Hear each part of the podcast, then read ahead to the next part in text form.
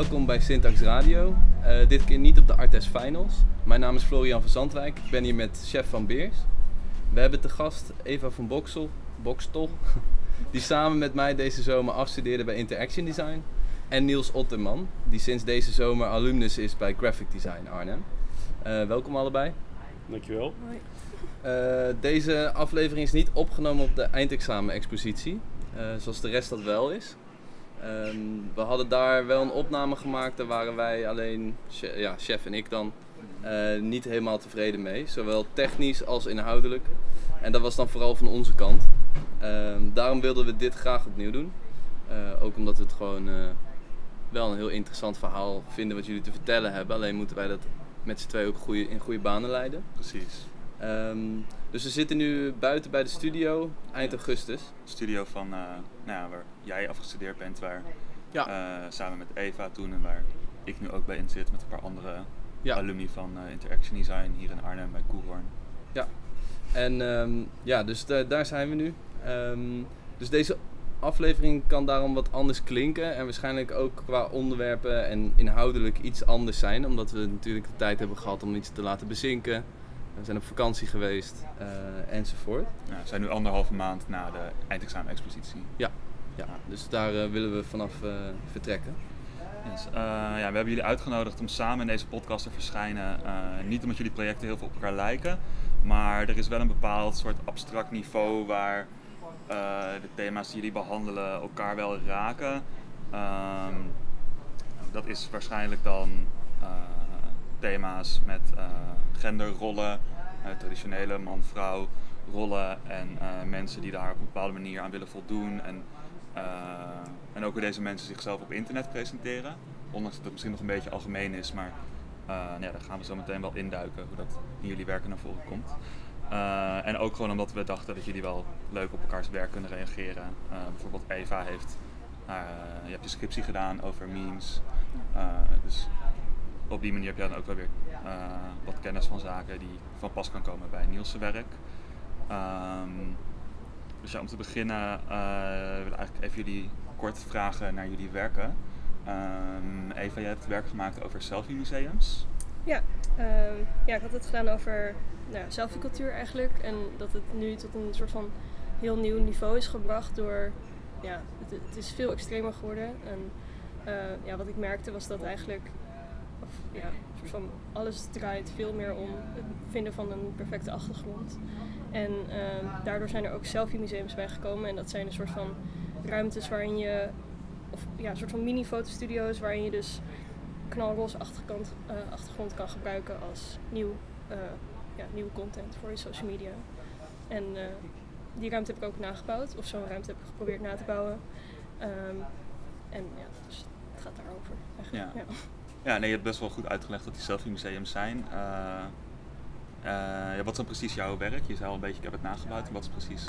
Uh... ja, de, ja, de bedoeling was dus eigenlijk dat ik zo'n ruimte zou nabouwen. Zodat um, mensen die ja, misschien niet of wel ervan op de hoogte zijn, die ruimte ook echt gebruiken als selfie-ruimte. En dan um, later als je er doorheen loopt, um, word je geconfronteerd met jezelf. Omdat ik twee camera's heb opgehangen in de ruimte. Dus, en één is een een camera of een uh, soort van ja, webcam camerabeeld van uh, de real-time ruimte en de andere videobeeld is eentje met delay. Dus dan zie je eigenlijk als je dus 10 seconden geleden een selfie hebt gemaakt, dan zie je dat daarna als je door die gang loopt uh, weer terug. En de reacties waren wel, alsof mensen vonden het wel confronterend. En als je dan vervolgens weer doorloopt, is er eigenlijk een, of is er een film te zien die ik heb gemaakt in zo'n selfie museum in Keulen. Klinkt goed. Ja, want um, wat ik zelf heel interessant vond is, um, of eigenlijk wat we allebei interessant vinden aan het werk, is dat uh, voorheen had je dat het, heel erg het fenomeen dat het internet uh, werd gebouwd op bepaalde specifieke uh, bestaande ja, fysieke objecten in de, in de echte wereld. Dus bijvoorbeeld de desktop is op je computer is een, eigenlijk een, een, een soort metafoor om um, ja, een soort metafoor voor een bestaande uh, bureaublad wat je hebt. Maar zeg maar, op een ehm, computer heb je letterlijk Windows, schermen. Precies. Gebaseerd is, ja, heet dat, ja. Uh, skeuomorfisme. eh, ook die scrollbars die dan, wat jij zei. Ja, ja, bijvoorbeeld de scrollbars van een van onze docenten die we, volgens mij, heb jij die ook gehad Niels, Eh, Jan-Robert Leegte?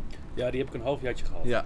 ja, een van zijn werken dat, eh, is Scrollbar Composition. En, nou, daar heeft hij eigenlijk een serie van.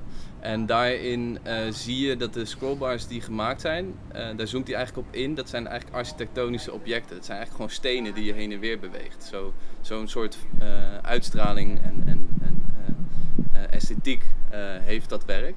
En wat ik heel interessant vind is dat eigenlijk jouw werk een hedendaagse kijk is op hoe dat eigenlijk veranderd is. Dus ehm, eh, het is eigenlijk overgegaan van de, ja, de digitale wereld die de fysieke wereld is gaan representeren, naar ook weer in zo'n selfie museum maken ze eigenlijk de digitale context eh, waarin wij ons nu heel vaak bevinden, wordt dat eigenlijk weer gereproduceerd. Ehm, Ja. Wat was daar ook weer de vraag dan bij? Dat is een lang verhaal weer, hè? Ja, ik kan het wel antwoorden, denk Ja. ik. Van, Ja. eh, een soort van die. Nou, ik weet niet of per se de fysieke wereld niet meer interessant genoeg is, maar eh, we zijn gewoon op zoek naar een nieuw beeld wat verrassend is voor mensen die op social media kijken. Dus een soort van een, die willen graag een wereld zien of een beeld zien wat totaal niet eh, of totaal losgekoppeld staat van eigenlijk wat je al op straat kan vinden. Ja. Dus een soort van die roze ruimte met palmbladeren en allemaal andere, ja, een soort van suikerachtige ja. dingen. Dat, dat is gewoon vernieuwend of zo. En daarom denk ik dat, dat die shift is van ja. digitaal naar fysiek terug Ja. Dus eigenlijk dat het synthetisch is. Alles wat je in zo'n selfie-ruimte plaatst, eigenlijk niet echt bestaat. Of in ieder geval niet in die vorm. Eh, dus palmbladeren bestaan, maar die zijn niet roze. Maar die worden dan roze geverfd omdat op internet eh, en in de selfie-cultuur dat roze heel erg een. eh, ja, dat het heel goed werkt. ja, Ja. Eh, ja, en Niels, jij hebt een eh, installatie met een video gemaakt eh, voor je afstuderen. Mhm. En die gaat over melk als dog whistle binnen de alt-right community. Zeg ik dat zo goed? Ja, nee, dat zeg je heel goed. Ja. Kun je uitleggen, ja, kun je er gewoon meer over vertellen? Ja, nou ja, het, het, het was ook wel het hele plaatje, want die video die was geïnstalleerd op het bed. En, ehm, Even vertel dat misschien maar. Er stond, de installatie was een, een bed. ja, een met bed met erop dus een video inderdaad. Dus dat, eh, en ehm, nou, eigenlijk ging, een, eh, eigenlijk ging die video, eh, had ik als een soort van startpunt. Dat ik het heel interessant vond dat er een, bijvoorbeeld dat er een groepering was die een ehm, idee aanhing die niet oververtegenwoordigd was in de maatschappij als een maat. Dus daardoor ook een bepaalde eigen cultuur moesten een beetje soort punkerscultuur moesten eh, elkaar moesten dus eh, communiceren via andere methodieken dan daadwerkelijk worden. Dus dat werden dan nou, heel veel memes hebben ze gebruikt, maar ook heel veel selfies en heel veel selfies, eh, em- emojis. Ehm, ja. ja, die ehm, en ehm, ik moest eigenlijk gewoon, er waren er heel veel, die waren allemaal echt heel rijk en heel breed. Ik moest er gewoon eentje uitkiezen en Ja. dat werd dus de melk. Ja. En ik vond de melk eh, vond ik een heel interessant fen- fenomeen. Want mijn punt was daaruit ook dat ik ook heel veel vanuit die alt-right cultuur. Ook heel veel een soort van. hoe zeg je dat? Ook een soort van, es- van escapisme eh, vind. In de mate van. ehm, dat er daadwerkelijk een soort aanhang wordt gegeven aan een bepaald persoon. Mhm. Nou, dat zou dus bijvoorbeeld eh, hier in Nederland zou dat bijvoorbeeld Thierry Baudet kunnen zijn. Ja. weet je wel, die wordt als, hier als uitdrager, maar het bekendste is natuurlijk Donald Trump. Maar daartussen nog gewoon veel meer. Maar dat er een eh, bepaalde ide- ideologie, bijna religieus, een bepaald persoon wordt Ja. eh, ehm, gezien als, als zeg maar de bevindingen van de problematieken die best wel veel jonge mannen eh, op dit moment kennen. Ja. En ehm, hopen, en wellicht wel van overtuigd zijn dat het antwoord van hun problematieken liggen bij best wel veel van die mensen die via YouTube hun ideologie uitdragen. Ja. En eh, sowieso die hele alt-right ide- ideologie. En ehm, ik vond daarin Melk vond ik wel een heel geschikt eh, icoon. Want aan de ene kant, wat die video dus vertelt, is eigenlijk gewoon dat eh, de relatie tussen, tussen Melk en de racistische achtergrond. Namelijk dat vooral in West-Europa, vanwege ons, ons dieet, zijn we heel lac- lactose-tolerant. Ja. Maar best wel veel grote delen van Afrika en Azië zijn dat niet. Dus daarom wordt dat gezien als een drank voor, voor witte suprematie. Ja. Aan de ene kant, nou, en ehm, ook zijn verleden, wat ook in die video heeft verteld, dat bijvoorbeeld de Verenigde Staten het ook heeft gebruikt om eh, segregatie en racisme te stimuleren Ja. En in stand te houden. en in, en in stand te houden. Ja. Maar aan de andere kant is het natuurlijk ook juist een heel feministisch middel. En juist een heel eh, ook infantiel middel, wellicht Ja. wel. Weet je wel? Ik bedoel, als jij denkt aan een persoon, als je denkt aan een drank melk, dan denk je als eerste natuurlijk ook wel aan een drank dat je geeft aan jouw kind natuurlijk. Ja, als moeder zijnde. Als moeder zijn. Dus ook Ja. daarin dus die afhankelijkheid. Ja. Weet je, van kind naar moeder. Dus ik vond dat ook eh, een. Dus ik gebruikte dat een beetje als symboliek om die afhankelijkheid van de jongeren Ja. ehm, aan die ideologie, om die op zo'n manier uit te leggen. Ja. Ja. Dat, eh, Ja, ik vond dat heel sick aan jouw werk. Want je ziet eh, in jouw video zie je. ehm, ja, de video is gewoon een donkere kamer en dan zie je jou eh, naar de camera kijken. Ja. Jouw, jouw gezicht wordt zo verlicht eh, door een scherm, dus je zit dan achter een computer. Eh, en dan zien we, eh, of er komt een essay komt in de video, in gesproken tekst en in de ondertiteling. Met eh, ondersteunende afbeeldingen die dan het beeld in en uit gaan. En ja, het mooie eh, vond ik eraan dat in de eerste helft van die video eh, leg je inderdaad helemaal uit hoe melk een dog whistle is voor alt-right jongens. eh, om zich met eh, white supremacy te associëren. En dan, ja, dan kruipt mij als kijker ook een beetje, want je bent ook melk aan het drinken terwijl je zo eh, het scherm instaart.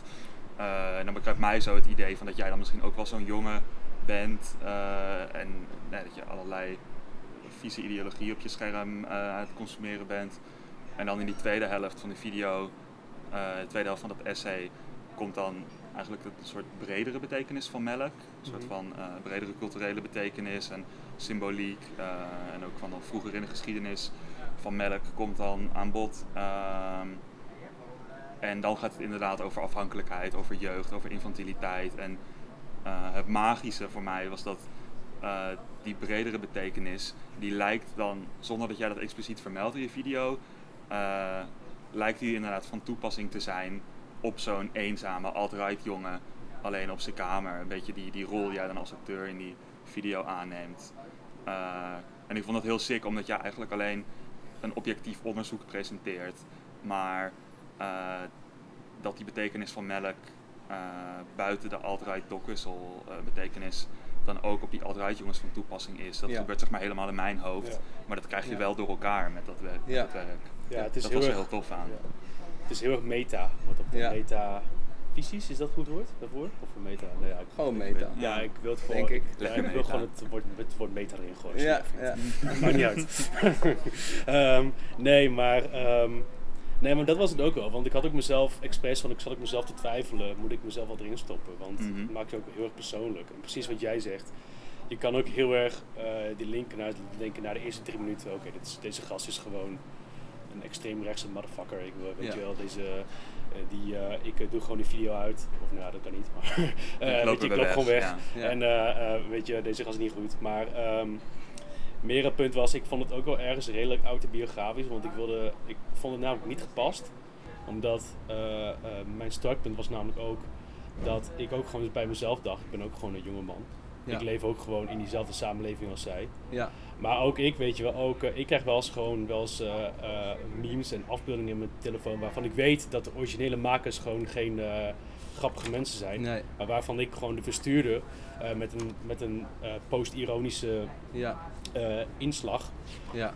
weet dat hij, dat hij het dus op zo'n manier naar me stuurt. Dat Ja. eh, ehm, ik hem niet, niet, zo, niet zozeer kan verwijten. Maar dat is juist wel een beetje die ondergrond die er ook in zit, weet je wel. En ehm, ik wil het ook gewoon heel klein houden. Het is ook gewoon heel groot.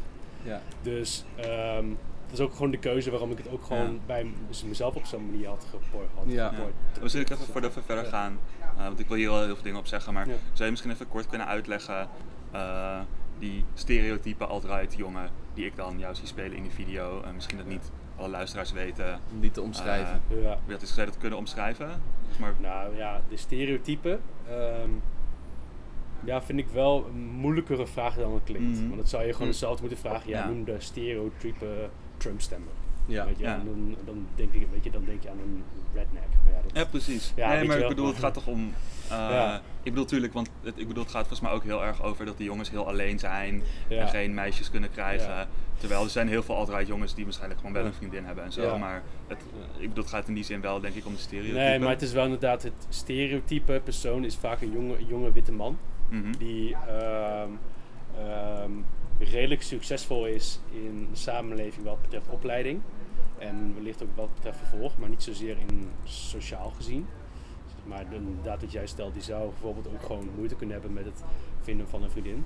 Maar die eh, zich eh, op zo'n manier aangetrokken voelt eh, tot, ehm, de mis- tot de misogynie die er plaatsvindt binnen de alt-right. Maar ook daardoor andere frustraties, zoals ook racisme en antisemitisme. En ook Ja. ehm, gevoelig is voor, ehm, voor, voor die complottheorieën die er aan de grondslag gaat. En ehm, dat ook op zo'n manier wil uitdragen, maar die ook vooral heel erg anti-establishment is. ja. Zo En- zie ik, weet je, ja, zo, zo en- zie ik in principe de... En merendeel is als Ja. je dan, is misschien niet een stereotype, maar demografisch gezien is het natuurlijk wel zo dat het merendeel van de alt-right beweging op internet in ieder geval man is. Ja, Eh, jonge mannen vaak ook, nou, relatief. Niet, niet zozeer het merendeel, echt gewoon, ik durf wel voor 95% te zeggen.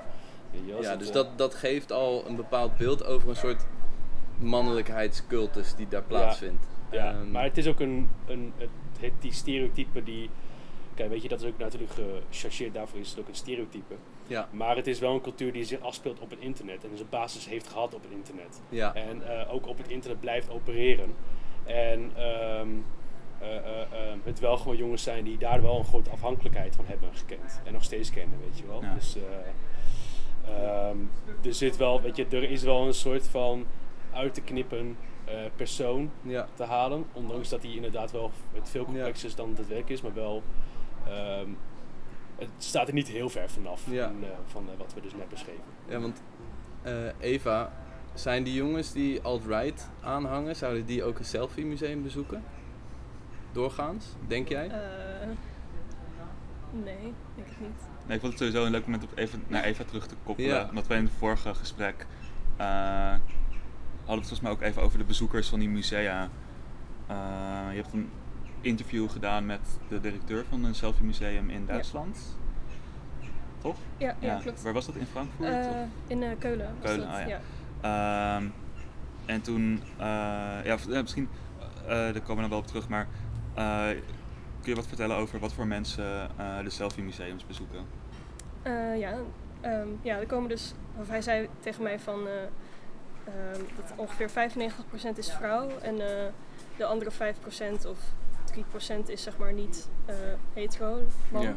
Eh, dus het is wel, eh, ja, Genderspecifiek. ja, het is wel Ja, heel zeg erg maar, voor... zeg maar net als voor- de alt-right jongens van Ja. Niels zijn ook echt gewoon zo goed als allemaal jongens. En de selfie museumbezoekers zijn zo goed als allemaal eh, vrouwen. ja, dus ja. in dat opzicht zou je eigenlijk een, een, een eh, selfie museum alt-right dating app moeten maken. dat je gewoon die mensen samenbrengt. Ja, Ja, ik, ik weet niet of het door de, de kleur van, het, eh, van de ruimtes komt, maar ik zie niet een alt-right, een stereotype alt-right man in een suikerachtige Ja. roze ruimte staan. Ik wil, ik wil ook niet nadenken hoe een alt-right selfie museum eruit zou moeten zien. Oh nee, ik zou oh, het nee. niet weten. Nee, maar dat is wel. Ja. ehm, dat is natuurlijk wel het ding als maker. eh, ben je ook sowieso Niels is natuurlijk als maker. oh, ja, gewoon oververtegenwoordigd in het werk zelf. Eh, wat eigenlijk ehm, het werk ook meer definieert voor mij en ook ja, qua eh, referenties ook daardoor sterker maakt. Eh, je zit zelf niet, Eva, jij zit zelf niet in, in de film die je bijvoorbeeld daar geschoten hebt, maar ook niet in het werk zelf. Nee. Maar hoe ervaren jullie dat als, vanuit jouw eigen rol, van, van als, als man en bijvoorbeeld, eh, nou ja, of als vrouw? Eh, eh, hoe zie je dat zelf, die, die rol? Die, want jij, ah, jij, jij maar- hintte er al enigszins Ja. op, Niels, dat Ja. je... eh, Nou, we hadden het van tevoren over, zeg maar, zijn we eigenlijk ook wel benieuwd van hoe staan jullie zelf tegenover de groep mensen ja, eh, waar jullie werk over praat. Eh, ja, een soort van. Ik ben nooit echt geweest van het selfie ma selfies maken, maar ik vond, had altijd wel interessant gevonden hoe dat soort van hoe ze denken of waarom dat het zo, zo groot is geworden. Ehm, maar ik zie het zelf, nadat ik dat interview had gehad met die eigenaar, zie ik het best wel eh, neutraal, want je doet er eigenlijk niemand pijn mee, of het is compleet onschuldig. Ehm, maar gewoon, het is fascinerend hoe soort van die wereld in elkaar zit. Mhm. Dat, het, dat is het meer. Ja, het is Eh, maar natuurlijk... zelf sta ik er wel compleet is- buiten of zo. Sorry. Ja, het is niet zozeer een politieke ideologie die erachter zit die het misschien ehm, problematisch zou maken. Ehm, maar het is natuurlijk wel een gevolg van een bepaalde ehm, systematiek die je plaatsvindt. eh, waarbij in dit geval veel vrouwen zich op een bepaalde manier presenteren. En dat museum speelt daar natuurlijk wel op in. Ja, ja, oké. Nou, maar soort van, ja, ik weet niet hoe je dat zelf, of je dat zelf onderschrijft. Eh, Nee, van, ik, ik vind ook, ik, eh, ik begrijp dat zo'n directeur dan zegt, ja, we doen er niemand kwaad mee. Ehm, maar ik vind het ook, ik vraag me af of het niet alsnog problematisch is. Alsof het alsnog, eh, ik, ik weet niet of, of het nou, ja, ik vind het heel moeilijk om, of selfies nou, of je dat nou moet willen stimuleren, of dat dat nou, en ook, ook vooral dan bij vrouwen, omdat je toch misschien, of nee, daar hadden we het hier van tevoren over, Florian en ik. Ja. Eh, van voor wie, dat is misschien de vraag die we aan jou moeten stellen, voor wie maken die vrouwen die selfies? Doen ze dat, ehm nou kijk zeg maar, influencers die doen dat omdat ze dan heel veel volgers kunnen krijgen en vervolgens hun Instagram account eh, kunnen ja, monetizen. Ze Ja. kunnen dan eh, producten gaan eh, promoten en dan geld ermee verdienen. Maar gewoon, het bezo- ik neem aan dat niet alle bezoekers van het museum influencers zijn. Nee, het is meer dat soort van die influencers hebben vaak geld genoeg om eh, een privéjet, eh ja, een soort van een vlucht te hebben op een privéjet of iets van, ja, soort van de duurste hotelkamer kunnen uitkiezen om daar foto's te maken. En die, dat Selfie Museum biedt nu eigenlijk de mogelijkheid om het soort van het publiek nu ehm, Ja. goedkope Ja. foto's te maken. Ehm, maar wel dat- met een goed decor en goede belichting en allemaal- dat soort dingen. Dus een soort van. Ja, ik- of het. Ik snap wat je bedoelt met of het eh, problematisch is. Ja, is ook een Maar, flauw woord misschien. Maar zeg Ja. maar, ja, wat ik me ook dan afvraag is, zeg maar, willen die mensen dan, zijn het aspirant influencers die zeg maar heel graag heel veel volgers zouden willen, zodat ze ook gewoon echt die lifestyle kunnen gaan hebben? Of zijn het mensen die het gewoon leuk vinden om ook zo'n fotootje te hebben? Of dat ze gewoon Ja. graag likes krijgen op hun foto omdat dat goed voelt? Of heb je ergens een idee van wa- waarom het zo Eh. goed loopt? Ja, ik denk beide. De, een soort van. Ik zag mensen die, die er kwamen echt puur als een soort van eh vriendinnenuitje. eh, om daar plezier te hebben. Want het is een soort van hele grote speeltuin. Een soort van binnen speeltuin met ballenbak en allemaal dat soort dingen voor volwassenen. Ja. Mhm. Ehm, maar er zijn ook van die meisjes die het echt hard proberen om influencer te zijn. Dus het zit er beide tussen. Ja. Eh, maar ja, Wat ik trouwens, als, als ik hier even op mag reageren, wat ik trouwens wel gewoon inspirerend vond vanuit jouw werk toen ik er wel gewoon stond, het eerste waar ik aan dacht, als je het problematisch zou, moeten voelen, is het niet per se voor de gender in dit geval, maar ik denk meer voor andere werken Ja. van musea. Weet je, want ik had het gevoel echt heel erg, toen ik ook stond, want een tijdje geleden had Metahaven ook een expositie in, in het stedelijk. Is Ja. het nog steeds bezig? Volgens mij is het afgelopen. Nee, is afgelopen. Ja, Ja, is afgelopen. Ja. Maar en eh Metahaven die heeft natuurlijk ook heel veel referenties, heel veel literaire eh, en heel veel, weet je, die eh, geven aan, hun, hun, hun werk is heel, is heel erg diepgaand. Maar wat ik vooral heel erg op Instagram zag, was dat, was dat mensen vooral die RGB-rode lichten gebruikten Ja. om zichzelf maar ermee te specificeren. Nou ja, dan weet ik niet of Metahaven dat voor zich zag eh, bij zijn Ja. werken. Maar het is wel een bijeffect wat er wel gaat gebeuren bij heel veel van die exposities en heel veel van Ja. die eh, werken. En dat gevoel had ik ook heel erg toen ik in jouw eh, installatie stond. Van alles wat ik hier gewoon zie is niet per se. Weet je, ik ben, ik ben in principe het kunstwerk. Maar alles wat, eh, wat er omheen staat, dat is eigenlijk gewoon ter ondersteuning van mij als eh, werk in principe. Ja. Weet je, als eh lopende Maar wist je ook toen je het werk binnenliep, wist je dat het over selfie museums ging en dat dat de bedoeling was? Of? Ja, dat wist ik ook wel. Ah, oké, ja, dat had ja. ik al wel. eh, eh, Maar dat was wel grappig. Mijn eh, broer die wist het niet. Mhm. En ehm, die vond het eigenlijk opeens, wat jij zegt, heel confronteerd om zichzelf te zien. Ja. Ja, en die vond het ook heel leuk, want eh, hij, was, hij is ook ambtenaar van de gemeente Assen. Dus misschien, als je, hem- misschien kan je hem om een eh, subsidie vragen of zo. en dan komt je op werk te staan op een eh, rotonde in Assen. Dus Onder in Assen. ja. Nee, weet je, ik bedoel... eh, En dat mensen dan de rotonde oversteken op weg naar het Selfie Museum en dan worden aangereden. Selfie Museum Kloosterveen. Nee, Opening maar ja. Spring 2020. Nee, maar ik vond het wel, dat was echt de eerste ervaring van mensen die daarin kwamen die er echt totaal niks vanaf wisten en daardoor wel heel verrast werden. Dus dat vond ik Ja. wel heel leuk eraan. Ja, Dus dat, ja, eh, ja. ja. Ja, dat zul je vaker misschien gehad hebben. Zou je daar Ja. verder over weten? Ehm, ja, van heel veel mensen die, die waren best wel eh, een soort van gechoqueerd dat ze in de gaten gehouden werden. Ik had eigenlijk wel verwacht dat mensen het van tevoren hadden gezien, want die camera's waren best wel in het zicht of zo. Maar ehm, heel veel, ja, een soort van, heel veel vonden het ook weer, die waren eerst gechoqueerd en daarna vonden ze het leuk. Eh, en dan gingen ze gewoon weer terug, gingen ze selfies maken en dan eentje, eentje of het was aan het einde van de expo week was er een groep, eh, ja, eh, tieners Ja. van de, Gen Z. ja, Teenagers. die daar foto's aan het maken waren. En toen vervolgens hoorde ik ze zo zeggen, want ik stond sneaky erachter foto's te maken. Ehm zeiden ze zo, oh, nu kunnen we ons zelfs de debiel zien doen. En dacht ik, oh, dit is echt precies waar. het- De wat konden ze doen? Nu, nu kunnen we onszelf debiel zien doen. Oh, Dus- de biel. dus- Ik ook dacht een of ander eh, hip ding onder Nee, de nee. teenagers. Nee, dus- maar de biel gewoon, oké. Ja, ja. Jij gewoon te debiel. oud voor bent. Ja, ja, millennial. Ja. ja, precies. Ja. Ja.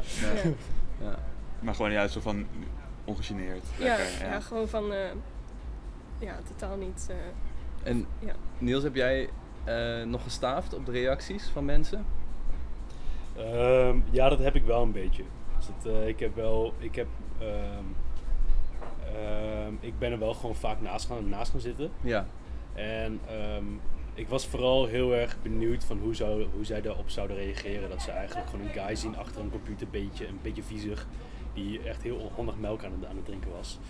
Ja. En nou, ik zeg het wel een beetje specificerend, maar eh, Ja. het is wel een beetje, het, is, het, het kan wel een beetje uncomfortable zijn. Ja. Zeker tegenover de tekstron en de referentie die Ja. ik maak.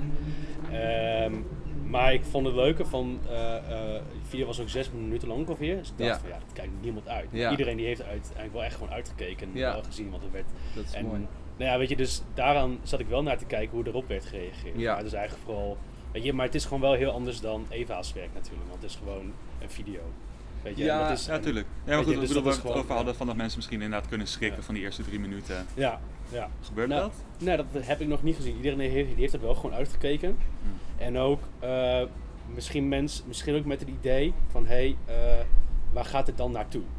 Ah, ja, Weet ja. je wel? Ja, Van, ja. Ik denk dat het ook wel, zelfs al had ik het bij die vier minuten gehouden, ehm, dan was het altijd het idee van hé, hey, er is iemand met een bepaalde ideologie op de kunstacademie. Ja. Dat is ook wel, dat is ook wel ergens een soort van, hoe zeg je dat, shock effect en ook wel Ja. in, een interesse eraan. Dus ik denk dat mensen, hoe je het ook went of keert, ik denk dat mensen sowieso wel een soort interesse hadden, oké, wat is zeg maar de, de clue hierin? Ja. En, eh, eigenlijk, en ik heb eigenlijk van die mensen, die hebben wel gewoon vooral tegen mij gepraat, maar de meeste reacties, die heb ik ironisch genoeg van anderen gehoord, dat ook gewoon mensen waren van fine art, die zeiden van, hé, hey, ik vind het eigenlijk wel gewoon cool dat ehm, iemand dit wel aansnijdt. Ja, Weet ja. je wel? Weet je, dat, ze, dat krijg je vooral van anderen te horen. Ja, het, Weet je, ja. Een soort van, tuurlijk, je blijft natuurlijk zoeken naar Ja. verbanden eh, binnen jullie, eh, tussen jullie werk die, Ja. die grotendeels niet aanwezig zijn. Maar wat ik wel eh, grappig vind, is dat jullie contextueel wel iets hebben gedaan wat niet bij het vooroordeel van kunstacademie Ja.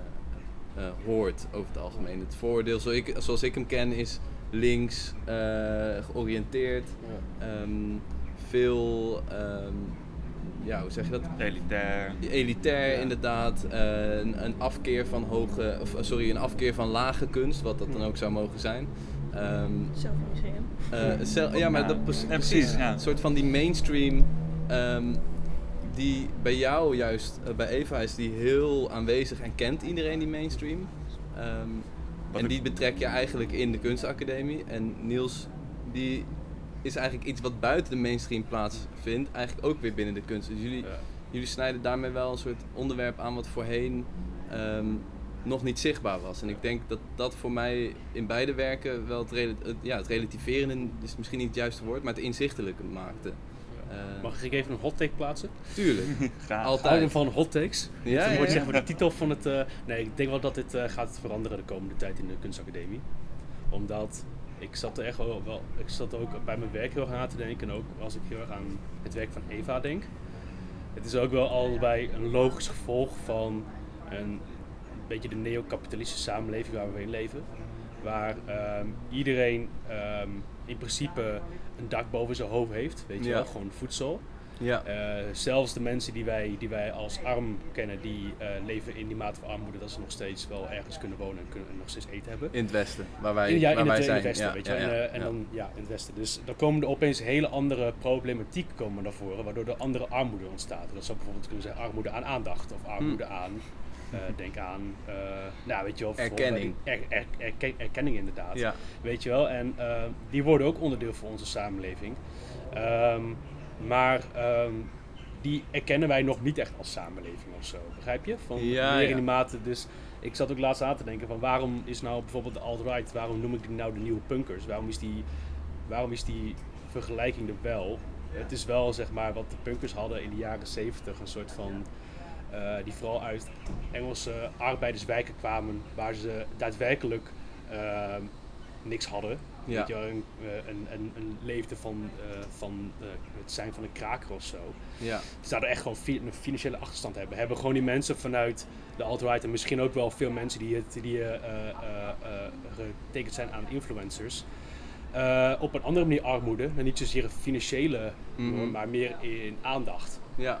Maakt het Ja. enige sens? Of, eh, Ja. Ja, ik, ja? ik, dit- maar het is wel een soort van heel erg nog een soort eerste wereldprobleem, toch? Zeg maar, een Ja. gebrek Ja, aan geld is Absoluut. een soort van, Ja. ik weet niet of, het, of het ge- een gebrek aan aandacht moeten gaan erkennen als een heel groot probleem. Ik bedoel, eenzaamheid is een probleem. Ja, nee, dat is Maar- zeker een probleem. Een soort van een gebrek aan likes is Ik denk, ik vele denk malen minder dan een gebrek van aan eten. of, ja. ja. Nee, de- inderdaad. ehm, maar wat ik denk wat, wat jij ook zegt, is dat ehm, een gebrek aan aandacht kan leiden tot een bepaalde,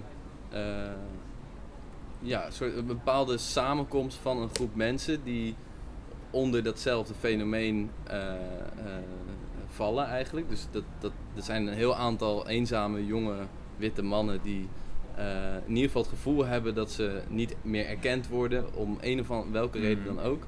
Ehm, het erkennen van het bestaan is niet het erkennen van eh, een, een waarheid die daarin schuilt. Want die waarheid die zit binnen de alt-right is die totaal krankzinnig. Ja.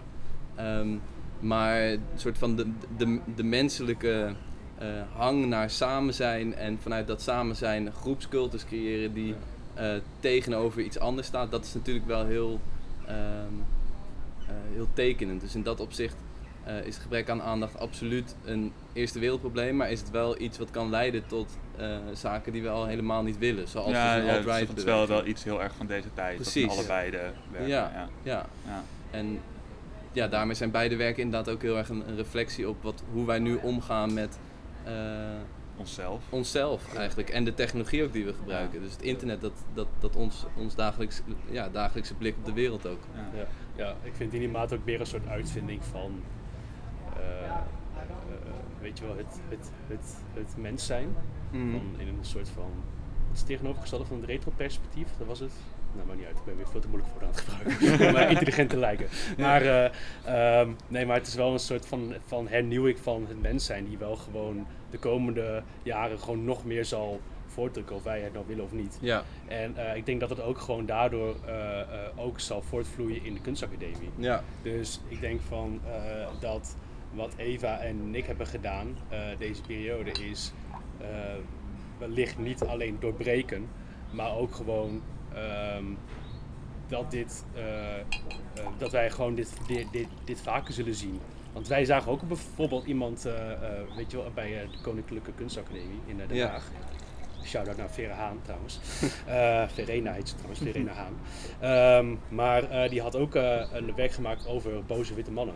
Ja, Weet je wel, en, daar vonden, en dat vonden we allebei ook gewoon echt heel vet. En dat is zeg maar wel zeg maar, vergelijkbaar. Mensen die, nou ja, ehm, eh, eh, ehm, soms financieel, maar ook soms wel vanuit andere opzichten een andere armoede kennen, Ja. een andere achter, achterstand kennen. ja, en ook het, Ja. het de complexiteit van het bestaan heel Ja. eh, heel moeilijk vinden, ook juist door de, de enorme toegang tot informatie en, en de enorme toegang tot andermans leven, ook bijvoorbeeld met die selfies, is je hebt zo'n toegang tot hoe andere mensen naar de wereld kijken en hoe die realiteit op internet gepresenteerd wordt, Ja. dat mensen zich daaraan gaan spiegelen. En dat, dat is wat ik eigenlijk aan het begin ook probeerde te omschrijven over jouw werk, is dat die spiegeling van, eh, reali- van de echte wereld naar, naar de digitale wereld is nu eigenlijk ook weer wederkerig. Dus het is, het is niet zozeer... Het is een constante loop van dingen die online gepost worden. eh, Ja. En dan weer worden nagedaan. En de registratie daarvan komt weer online, et cetera, Ja. et cetera. Want dat is eigenlijk wat jij ook nu gedaan hebt met, die, eh, met het Selfie Museum, in zekere zin, toch? Je hebt toch eigenlijk een bestaande fysieke wereld nagebouwd binnen de kunstacademie, binnen een andere context, Mhm. dat eigenlijk voortkomt uit onze online cultuur, Ja. of, on- of een online cultuur. Ja, ik probeerde die ruimte ehm, eigenlijk een beetje te baseren op trends of dingen die Ja. eh, Ja. nu vooral online goed En, werken. en hoe, eigenlijk. hoe, hoe, hoe, ja, hoe, hoe deed je onderzoek naar die trends? Hoe kom je erachter wat een trend is en wat niet? Ehm, nou ja, je ziet vaak dat influencers die, die, die posten dan een bepaald beeld en dan niet, niet zozeer dat mensen dat gaan nadoen, maar je ziet gewoon bepaalde soort, bepaald soort foto's eigenlijk Ja. die naar voren komen. Dus ehm, ja, ik heb ook een ander tijdens de projectmaand een, eh, een kwartetspel gemaakt met eh, verschillende soorten selfies of foto's eigenlijk. En daar zit dan bijvoorbeeld een, zo'n beach pose bij waarbij meiden in het zand zitten en dan op hun, op hun knieën. eh, Ja. En eh, met, van die, met van die glimmende ballonnen op hun verjaardag of als ze zoveel volgers vieren. Ehm, of bijvoorbeeld voor zo'n soort van wit herengebouw. eh Ja. Want het werkt heel goed met ja, het is gewoon een soort van, als een soort van rijkdom impliceren eigenlijk. Terwijl het niet jouw huis is. Maar Ja. eh, een soort van dat soort foto's. ehm, daar heb ik naar gekeken. En ehm, ja, Dus gewoon, je, je, je, volgt gewoon een aantal influencers die, waar, Eh. waar jij onderlinge verbanden bij ziet. ja, ja, zoiets. Bijvoorbeeld. Ja. Want dat eh, vind ik inderdaad ook wel interessant. Eh, want dan zie je dus onderlinge verbanden. Heb je ook enig idee waar die vandaan komen? Eh, en hoe gaat zo'n echt selfie museum in Keulen, hoe gaan die ermee om? Ja, bijvoorbeeld één ruimte in Keulen was dus dat eh, je, je hebt zeg maar eh, ja, dus influencers die bijvoorbeeld een hele dure vlucht kunnen eh, betalen op Mhm. een privéjet. En wat ze in Keulen dus letterlijk hadden gedaan was zo'n soort first class ja, vliegtuigstoelen nagebouwd, maar dan compleet roze, dus wel weer Ja. anders gemaakt. Maar een soort van dat soort foto's zijn populair en werken goed. En nu kan je jezelf ook in zo'n ruimte plaatsen. Dus Ja. Dat, dat ze denk ik goed werkt van eh, ja, influencers die, eh, die maken foto's, vervolgens wordt dat populair of eh, gewoon, ja, dat werkt goed. En, Maar het kan ook zo zijn dat ze bijvoorbeeld dan tegen zo'n vliegtuigmaatschappij zeggen: als wij een ritje mogen maken in jouw vliegtuig, dan maken we een paar, een paar foto's van. En die worden zoveel duizend keer geliked. Dan, eh, en er staat je naam onder, dus ook goede PR voor jou natuurlijk. Ja, dat is Ja. voor influencers werken toch? Ja. Volgens Ja. mij was laatst van de NOS Ja, een keer een, artikel van dat eh, Ja. soms gewoon bed and breakfast hier in Nederland berichtjes krijgen van influencers van hey, mag ik een weekendje gratis blijven? Ik heb zoveel volgers, dat is goed voor jou. Ja. ja, Eh, Ja. En dan maakt aandacht dus wel weer een betaalmiddel van waar we het net over hadden. ja. Ja. Dat, eh, ja. Ja. ja. En ook ehm, dat is bij jou, eh, het onderzoek vindt dan vooral plaats op Instagram, neem ik aan. ja. ja. Dat is eigenlijk de main tool. Snapchat ook nog? Nee, Snapchat Niet meer. Dus dat, eh, Ehm, Ja. Maar ondertussen zit de alt-right ook gewoon op Instagram, maar die gebruiken dan Memes. eh, memes Ja. over het algemeen. Of emojis zoals de melk-emoji Ja. bijvoorbeeld. Ja, ja, dat wel. Nou, die zijn wat dat betreft echt gewoon, als je kijkt naar dark whistles, dan zou ik echt meer kijken naar Twitter. Oké. Weet je, want Toch ook van die Discord servers, van die chatrooms en zo. Ja, precies daar zo. Weet je, want daar zo, weet je, dat is gewoon uit, uiteindelijk wel gewoon, wel gewoon een plek waar je eh, mensen het beste van, in, van informatie kan voorzien. Ja. En de Ja. mensen het beste kan. Het gaat iets meer over inhoud. Ja, het over gaat, het gaat iets meer over inhoud. Ja. En Instagram kan ook wel. Mhm. Ehm, maar, eh, oh, heet die gast ook weer? Die daar, eh, die daar ook gewoon echt heel veel... eh, Joshua zit er wel aan. Ja, precies, weet je wel, die weet- die heeft daar echt denken, ja. hele goede, hele goede werk over gemaakt. Ja. Ook op ja, hij is een kunstenaar die ja. op Instagram eh, politieke memes bijhoudt. Ja, Eh, ja. Politigram heeft hij een boek van gemaakt. Ja. Het is gewoon een doorlopend onderzoek. Ja, maar die gaat vooral over Generation Z volgens mij. Weet over... Ehm, ja, volgens mij wel hoe, hoe Gen Z omgaat met ideologie. En, Ja. eh, Maar goed, weet je, maar in zijn, ja. in zijn werken, want ik had ook eh, gewoon wel passages van zijn boek ook gewoon gelezen. Daarin zie je ook wel eh, eh, dat het wel actief is op, op, op Instagram. Ja. Dat het daar zich ook gewoon vooral verspreidt. Ja. Ehm, maar dat het eigenlijk meer een soort uitwassing is van wat er al gaande is. Ja. Dus dat, eh, weet, je, weet je wel, maar het meest bekende voorbeeld te pakken, Pepper the Frog meme. Ja. Die eh, wordt wel makkelijk veel verspreid via Instagram. Maar de basis daarvan die is al veel eerder gelegd natuurlijk. Weet je? Ja. Die, komt eerst, die komt eerst bij 4chan en daarna bij Twitter. Ja, en daarna kent iedereen het. En daarna komt het bij Instagram. En, daarna, en dan weet iedereen, oké, weet je wel. Van, Ja. Ja, want Als- hij... Sorry. Nee, ja, sorry. Eh, nee, want eigenlijk eh zijpelt het door naar Ja. de mainstream eh, media die we hebben. Dus de. Twitter, de Instagram, Facebook, al dat soort kanalen. Maar het begint eigenlijk op meer anonieme plekken die je ook moet kennen of waar je geïntroduceerd zou moeten worden. Ja, ja, ja, ja. Ja. en waar ze ook gewoon. ehm, en wat ze ook gewoon expres, wat ook expres wel gewoon best wel lugubere plekken zijn in het internet. En wat ook expres daardoor ehm, zo luguber moet blijven. Weet Ja. je wel, want nou ja, de meeste mensen, weet je, mensen die niet die ideologie aan, aan, aanhangen, die eh, gaan niet voor hun lol naar 4chan en 8chan. Zeker Ja. na die aanslagen niet meer. Nee. Dus eh, we zien wel hoe problematisch het ook gewoon is, is Ja. geweest de afgelopen tijd. Dus Ja. het is heel een toxic community. Maar ook ze, la- ze benadrukken ook gewoon heel erg van hey, dit is echt een, echt een, een, een, een, een, een, hele smerige stuk van internet. Er worden echt gewoon dingen, dingen gepost. Ehm, eh, die, weet je, die door de mensen niet Ja. worden goedgekeurd. Denk, nou ja, weet je wel, het is denk ik niet alleen memes, maar ook gewoon aan afbeeldingen van lynchpartijen van Ja. zwarte mensen of zo. Maar meer Ja. zoiets, weet je, dat ook, maar ook, maar ook meer zoiets als een soort afbakening van het eigen gebied. Weet je wel, een beetje als een soort van, nou ja, bord van Checkpoint Charlie van You're Ja. entering this area.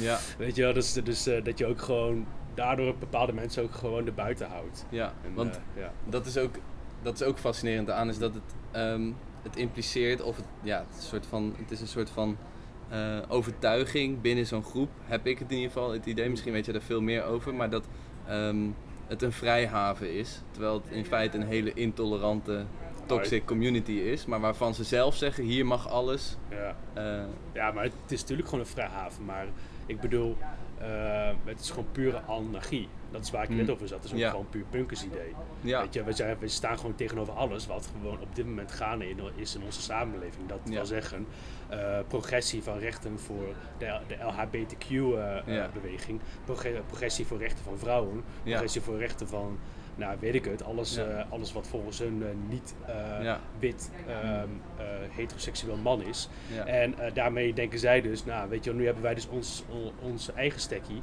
Hmm. Daarmee gaan, kunnen we dus die, daarmee, dat staat dus zeg maar los van de maatschappij. ja, die, nou ja, weet je wel, zijn eigen regels maar volgt. Maar wij volgen hier onze regels.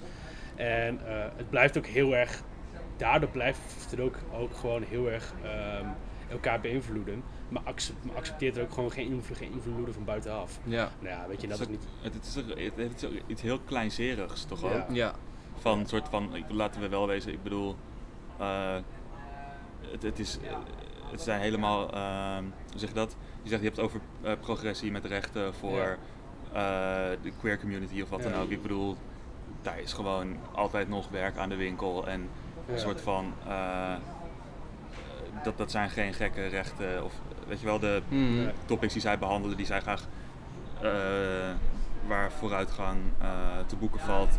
Dat is gewoon vooruitgang die we absoluut moeten gaan boeken. En om Ja. daar een beetje wat kinderachtig te gaan doen over. en laten we. God, het is nou een, even een voorbeeld. Ja, maar het is Eh, wel in die mate zo, want ja. daarin wordt, wordt gezegd. Ik bedoel, volgens mij, kijk, weet je, dat is altijd het idee achter, achter, achter post-ironie. Je weet nooit zozeer zeker of die persoon het echt goed moet doen of niet. ja. Maar uiteindelijk is gewoon wel het doel, het bijkomend voordeel, wat zij dan vinden, is dat het mensen gewoon boos maakt. ja. Weet je wel, Ja. gewoon, eh, ja, weet je, en dat vinden ze leuk, dat vinden ze lachen. En het is inderdaad wat jij zegt, het is gewoon heel, heel kinderachtig.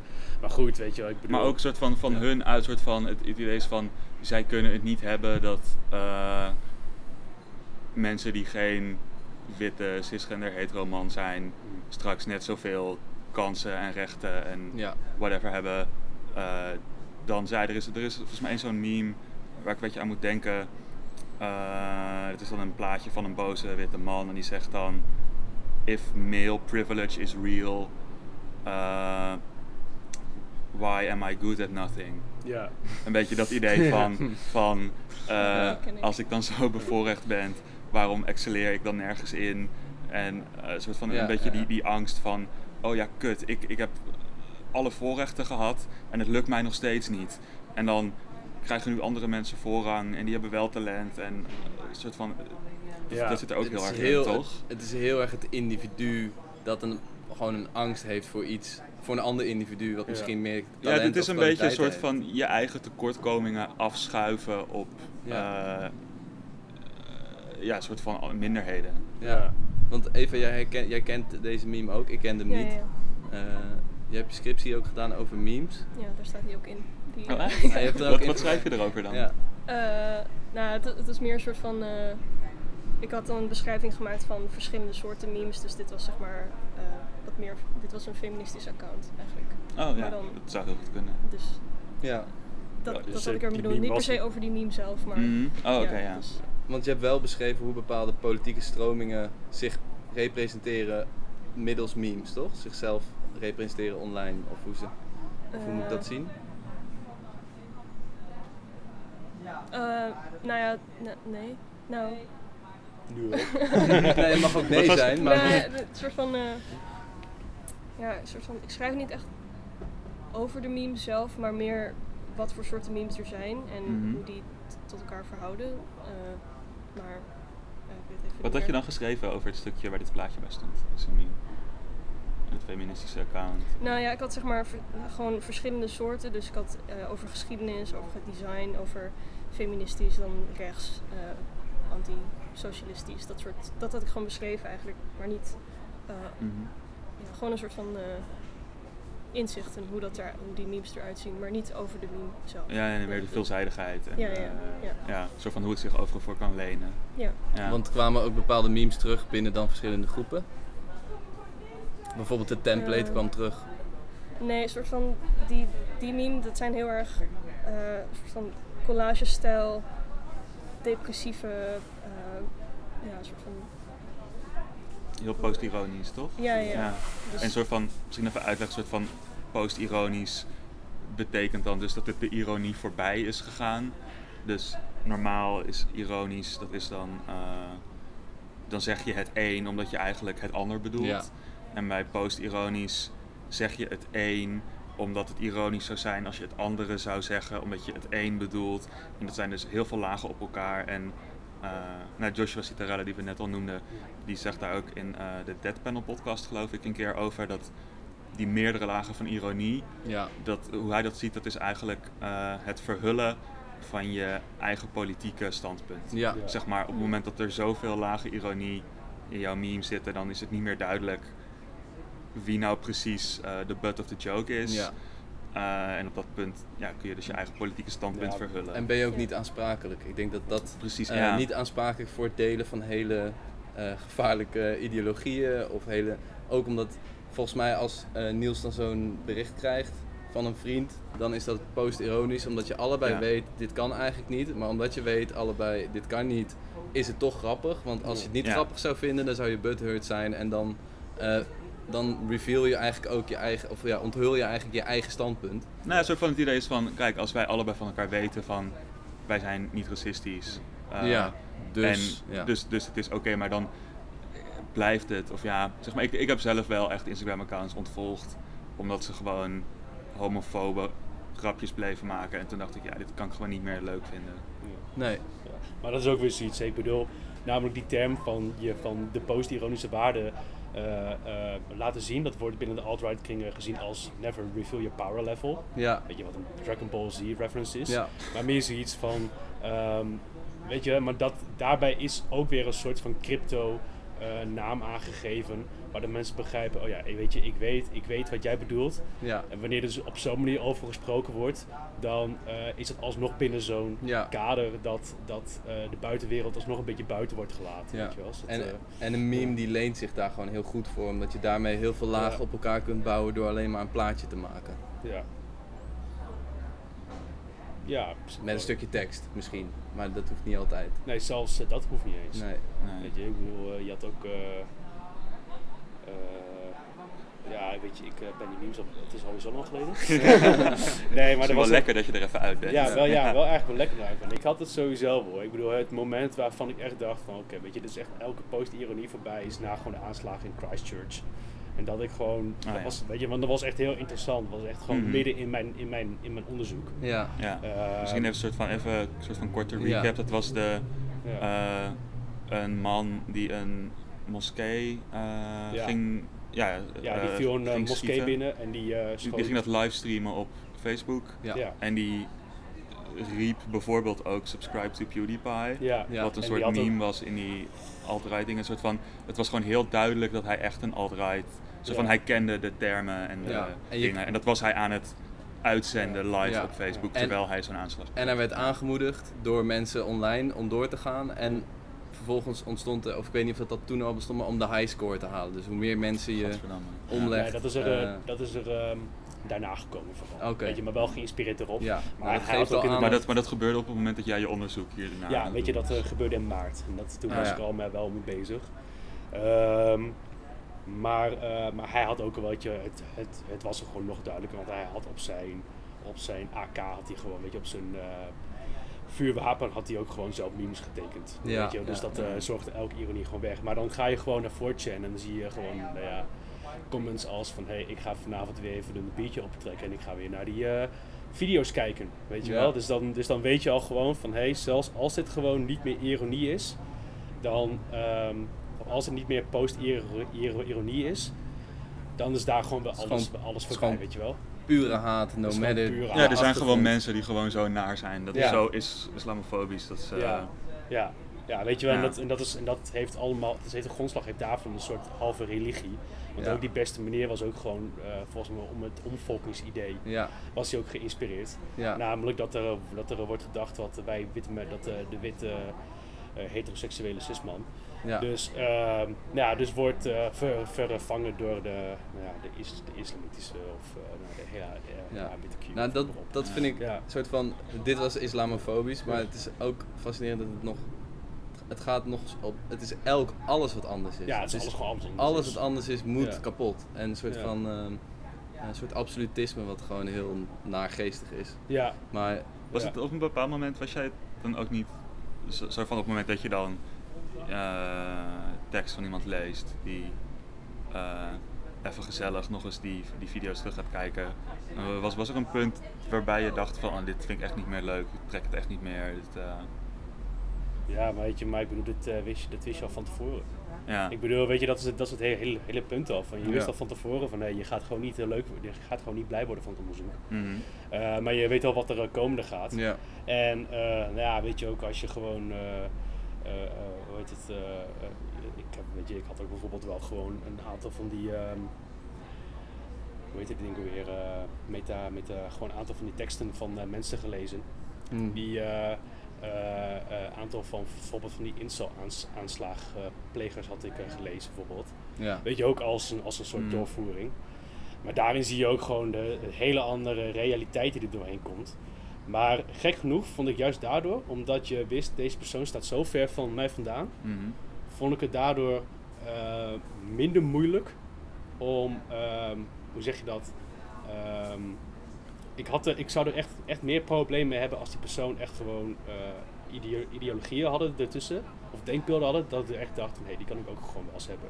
ja. Weet je Dit wel? was zo Ja, precies. ver van je bed in, in zo- ideologie. Ja, Ja, weet je wel, dus, dus ik was toen, dus ik dacht toen juist van hé, hey, ehm, eh, eh, eh, dit staat heel erg van me af, dus ik kan nu echt Ja. als een soort, als Ja. een soort derde persoon kan ik er, kan Ja. ik er naar kijken. Dat- Outside is- looking. ja, in, Dat ja. is heel mooi en het is heel journalistiek ook. Net Ja. als dat je werk ook heel journalistiek is. Mhm. Ehm, ik kan me wel voorstellen dat. ehm, ik moet heel erg denken aan eh, Facebook content eh, managers. Van die mensen die dus eh, weinig betaald krijgen en eigenlijk in het diepe worden gegooid, bijvoorbeeld in Berlijn, en daar eh, naar beelden moeten kijken om ze te censureren op. Facebook. Ja, zo van het, het zijn eh, mensen die content, dus beelden en teksten die op Facebook gemarkeerd worden als, of die gerapporteerd worden. Ja. Dat mensen zeggen van hé, hey, dit mag helemaal niet op Facebook. Dan moeten die mensen gaan kijken van oh, is dit inderdaad een video die niet op Facebook mag Ja. staan?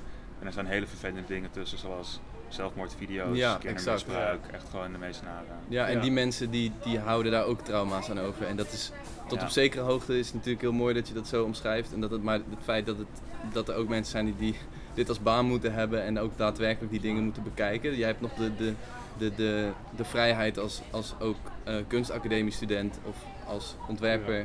om daar afstand van te nemen. Terwijl er ook mensen zijn die daar eh, gedwongen in, in worden om dat ook te zien. Ja, en ik ben ook gewoon heel stapsgewijs erin gekomen. Want ik begon Ja. gewoon heel erg vanuit die memes in mijn telefoon. Tot echt gewoon onderzoek naar de alt-right. En dan bouw je het zo op. En dan kom je op een gegeven moment het punt van... Oh ja, weet je wel, ik ben nu echt bij eh, gewoon mensen die echt gewoon denkbeelden hebben... die eh, je wel echt kan Ja. zetten. Of eh, echt kan zetten. Het is echt gewoon, dit zijn gewoon vijanden van de huidige samenleving. Ja.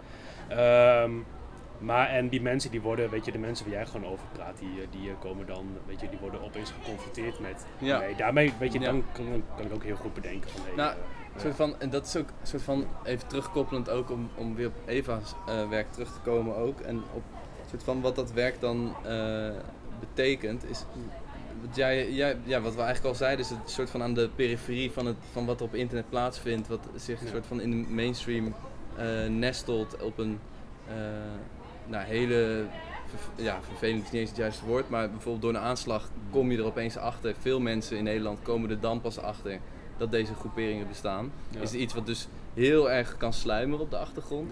ja. En, en ja, Eva's werk is dan eigenlijk weer een soort van eh, binnen de mainstream hoe er een soort sprookjeswereld wordt gecreëerd. Of tenminste hoe mensen dat proberen te doen. Eh, wat natuurlijk in een heel groot contrast staat met, eh, met, met waar dat vandaan komt Ja. over de alt-right. Ja. Maar het is wel, ehm, het zijn op een, op een heel ander niveau wel gewoon bijna beide semi-religieus. Ja, je heb jij dat ook? Zie jij dat soort van. Zie je. Ja, voel je dat ook zo? Dat het soort van. Dat Moeten ze aan strikte normen voldoen? Precies, is er echt iets waar je echt. Moet je iets hebben? Eh, Zoals bijvoorbeeld, eh, ik weet, vloggers moeten elke week of elke dag Ja. blijven uploaden. nou ja, een soort van eh, vijf uur op eh, huidige tijd. Dat is Mhm. prime time. Dus als je dan een foto post, dan komt hij ook, eh, of heeft hij meer kans om zeg maar, in het algoritme opgenomen te worden. Mhm. En dan dus, boven- ranking. ja, dus Ja. bovenaan te staan. eh, ja, een soort van gezichten doen het vooral heel goed. Dus Ja. natuurfoto's of andere dingen, dat is niet echt. eh, of ja, die krijgen over het algemeen minder likes dan wanneer iemand Mhm. zelf op de foto staat. En Ja. ja, het soort van ja, ehm, goede aanzichten, Ja. juiste belichting. Dus het algoritme, het algoritme houdt het ook in stand dat die foto's, of tenminste enigszins in ieder geval. Ja. Eh, want eh, ho- hoe gaat het dan als je dan zo'n museum binnengaat? Ehm, eh, wat, wat, wat moet je betalen? Dat is eigenlijk de eerste vraag. Van, Ja, ehm, dat museum in Keulen, daar hadden we geloof ik ehm 35 euro voor betaald. En er is ook een museum in eh, Museum of Ice Cream. Ik geloof dat het in Californië is. Dat was een van de eerste. ja. Die werd geopend. ehm, en daar betaal je denk ik 38 dollar. Hm. Dus dat Ja. is 40. Ja, dat is Nou, ongeveer dezelfde prijs, Ja. Ja, denk ik. zoiets. Ehm, en het lijkt, het is best wel duur of zo. Mhm. Eh, maar over het algemeen, als je het soort van, je hebt heel veel verschillende studio's of ruimtes waar je doorheen kan lopen. Dus voor die prijs kan je eigenlijk wel soort van een maand, twee maanden je social media wel onderhouden. Twee maanden aan content. Ja, Twee Ja. maanden, eh, elke paar dagen om vijf uur. ja zoiets. En eh, er waren ook omkleedcabines, dus je kan ook van outfit verwisselen. Oh, dus als jij een soort van... eh, Dat is ook gewoon heel, eh, heel, heel vrouwvriendelijk of zo. Of heel eh, vriendelijk naar de bezoeker toe van Ja. ja, ja, ehm, privacy. Ja, niet dat ze daar op een gegeven moment ze- ze- niet dat ze daaraan hielden, want ik hoorde of die eigenaar vertelde dat eh, op zaterdag is het dus zo druk bezocht dat ehm, ja, er gewoon eigenlijk geen ruimte is om te gaan wachten. Dus mensen worden of die, die kleden zich gewoon om daar, eh, die hebben scheid, gewoon heel on, on ja, Ongegeneerd. ja, alsof het eh, uitverkoop is bij de Zara of H&M of zo. Van Ja. dingen oppassen. Want Ja, waren ze ook heel, waren de mensen, Wat is dat? had je het idee dat mensen heel bewust waren van het, wat ze aan het doen waren? Als, in, soort van, als ik een selfie maak in de trein, Dat doe ik nooit. Maar als ik dat zou doen, dan dat is de reden dat ik het niet doe. Is dat ik me zo overbewust ben van mijn omgeving. Dus ik ben dan. Ja, dat Je vindt het dan gênant om een selfie te nemen? ja, dan vind ik het gênant. Ja. Omdat, maar hoe, hoe, hoe zag je dat daar mensen toch daar om daar hoeft gingen niet, kijken? Een of soort dat van, als je naar een selfie museum gaat, dan weet iedereen toch van, Ja. we mogen hier Precies, maar. Ja, nou, je ziet in het begin wel dat mensen even overwhelmed zijn van wat er allemaal gaande is. Van dat andere mensen gewoon bezig zijn en ja. jij daar binnenkomt. Dus ik denk dat ze in het begin wel een beetje awkward voelen. Maar dan later is het zo van, ja, maar ik, hier heb ik voor betaald en Ja. hier kom ik voor. Dus dat ik, me nu om, dat ik nu hier met BH sta om te kleden, ja, boeien. Dat, Want het is dat, even eh, dat, misschien, eh, want ze kleden zich om zodat het dan lijkt alsof het op een andere dag de foto genomen is, ja, toch? Ja, dus als- Wauw. stel dat er 15 ruimtes zijn, dan heb je 15, 15 verschillende achtergronden, 15 verschillende outfits. Nou, Ja, En- zeg maar, dan is het echt alsof je de ene dag in de jet zat, de andere dag in Ja. de ballenbak. Een soort van Ja. alsof je de, naar allemaal plekken gaat, terwijl het één grote hal in Keulen Ja. is.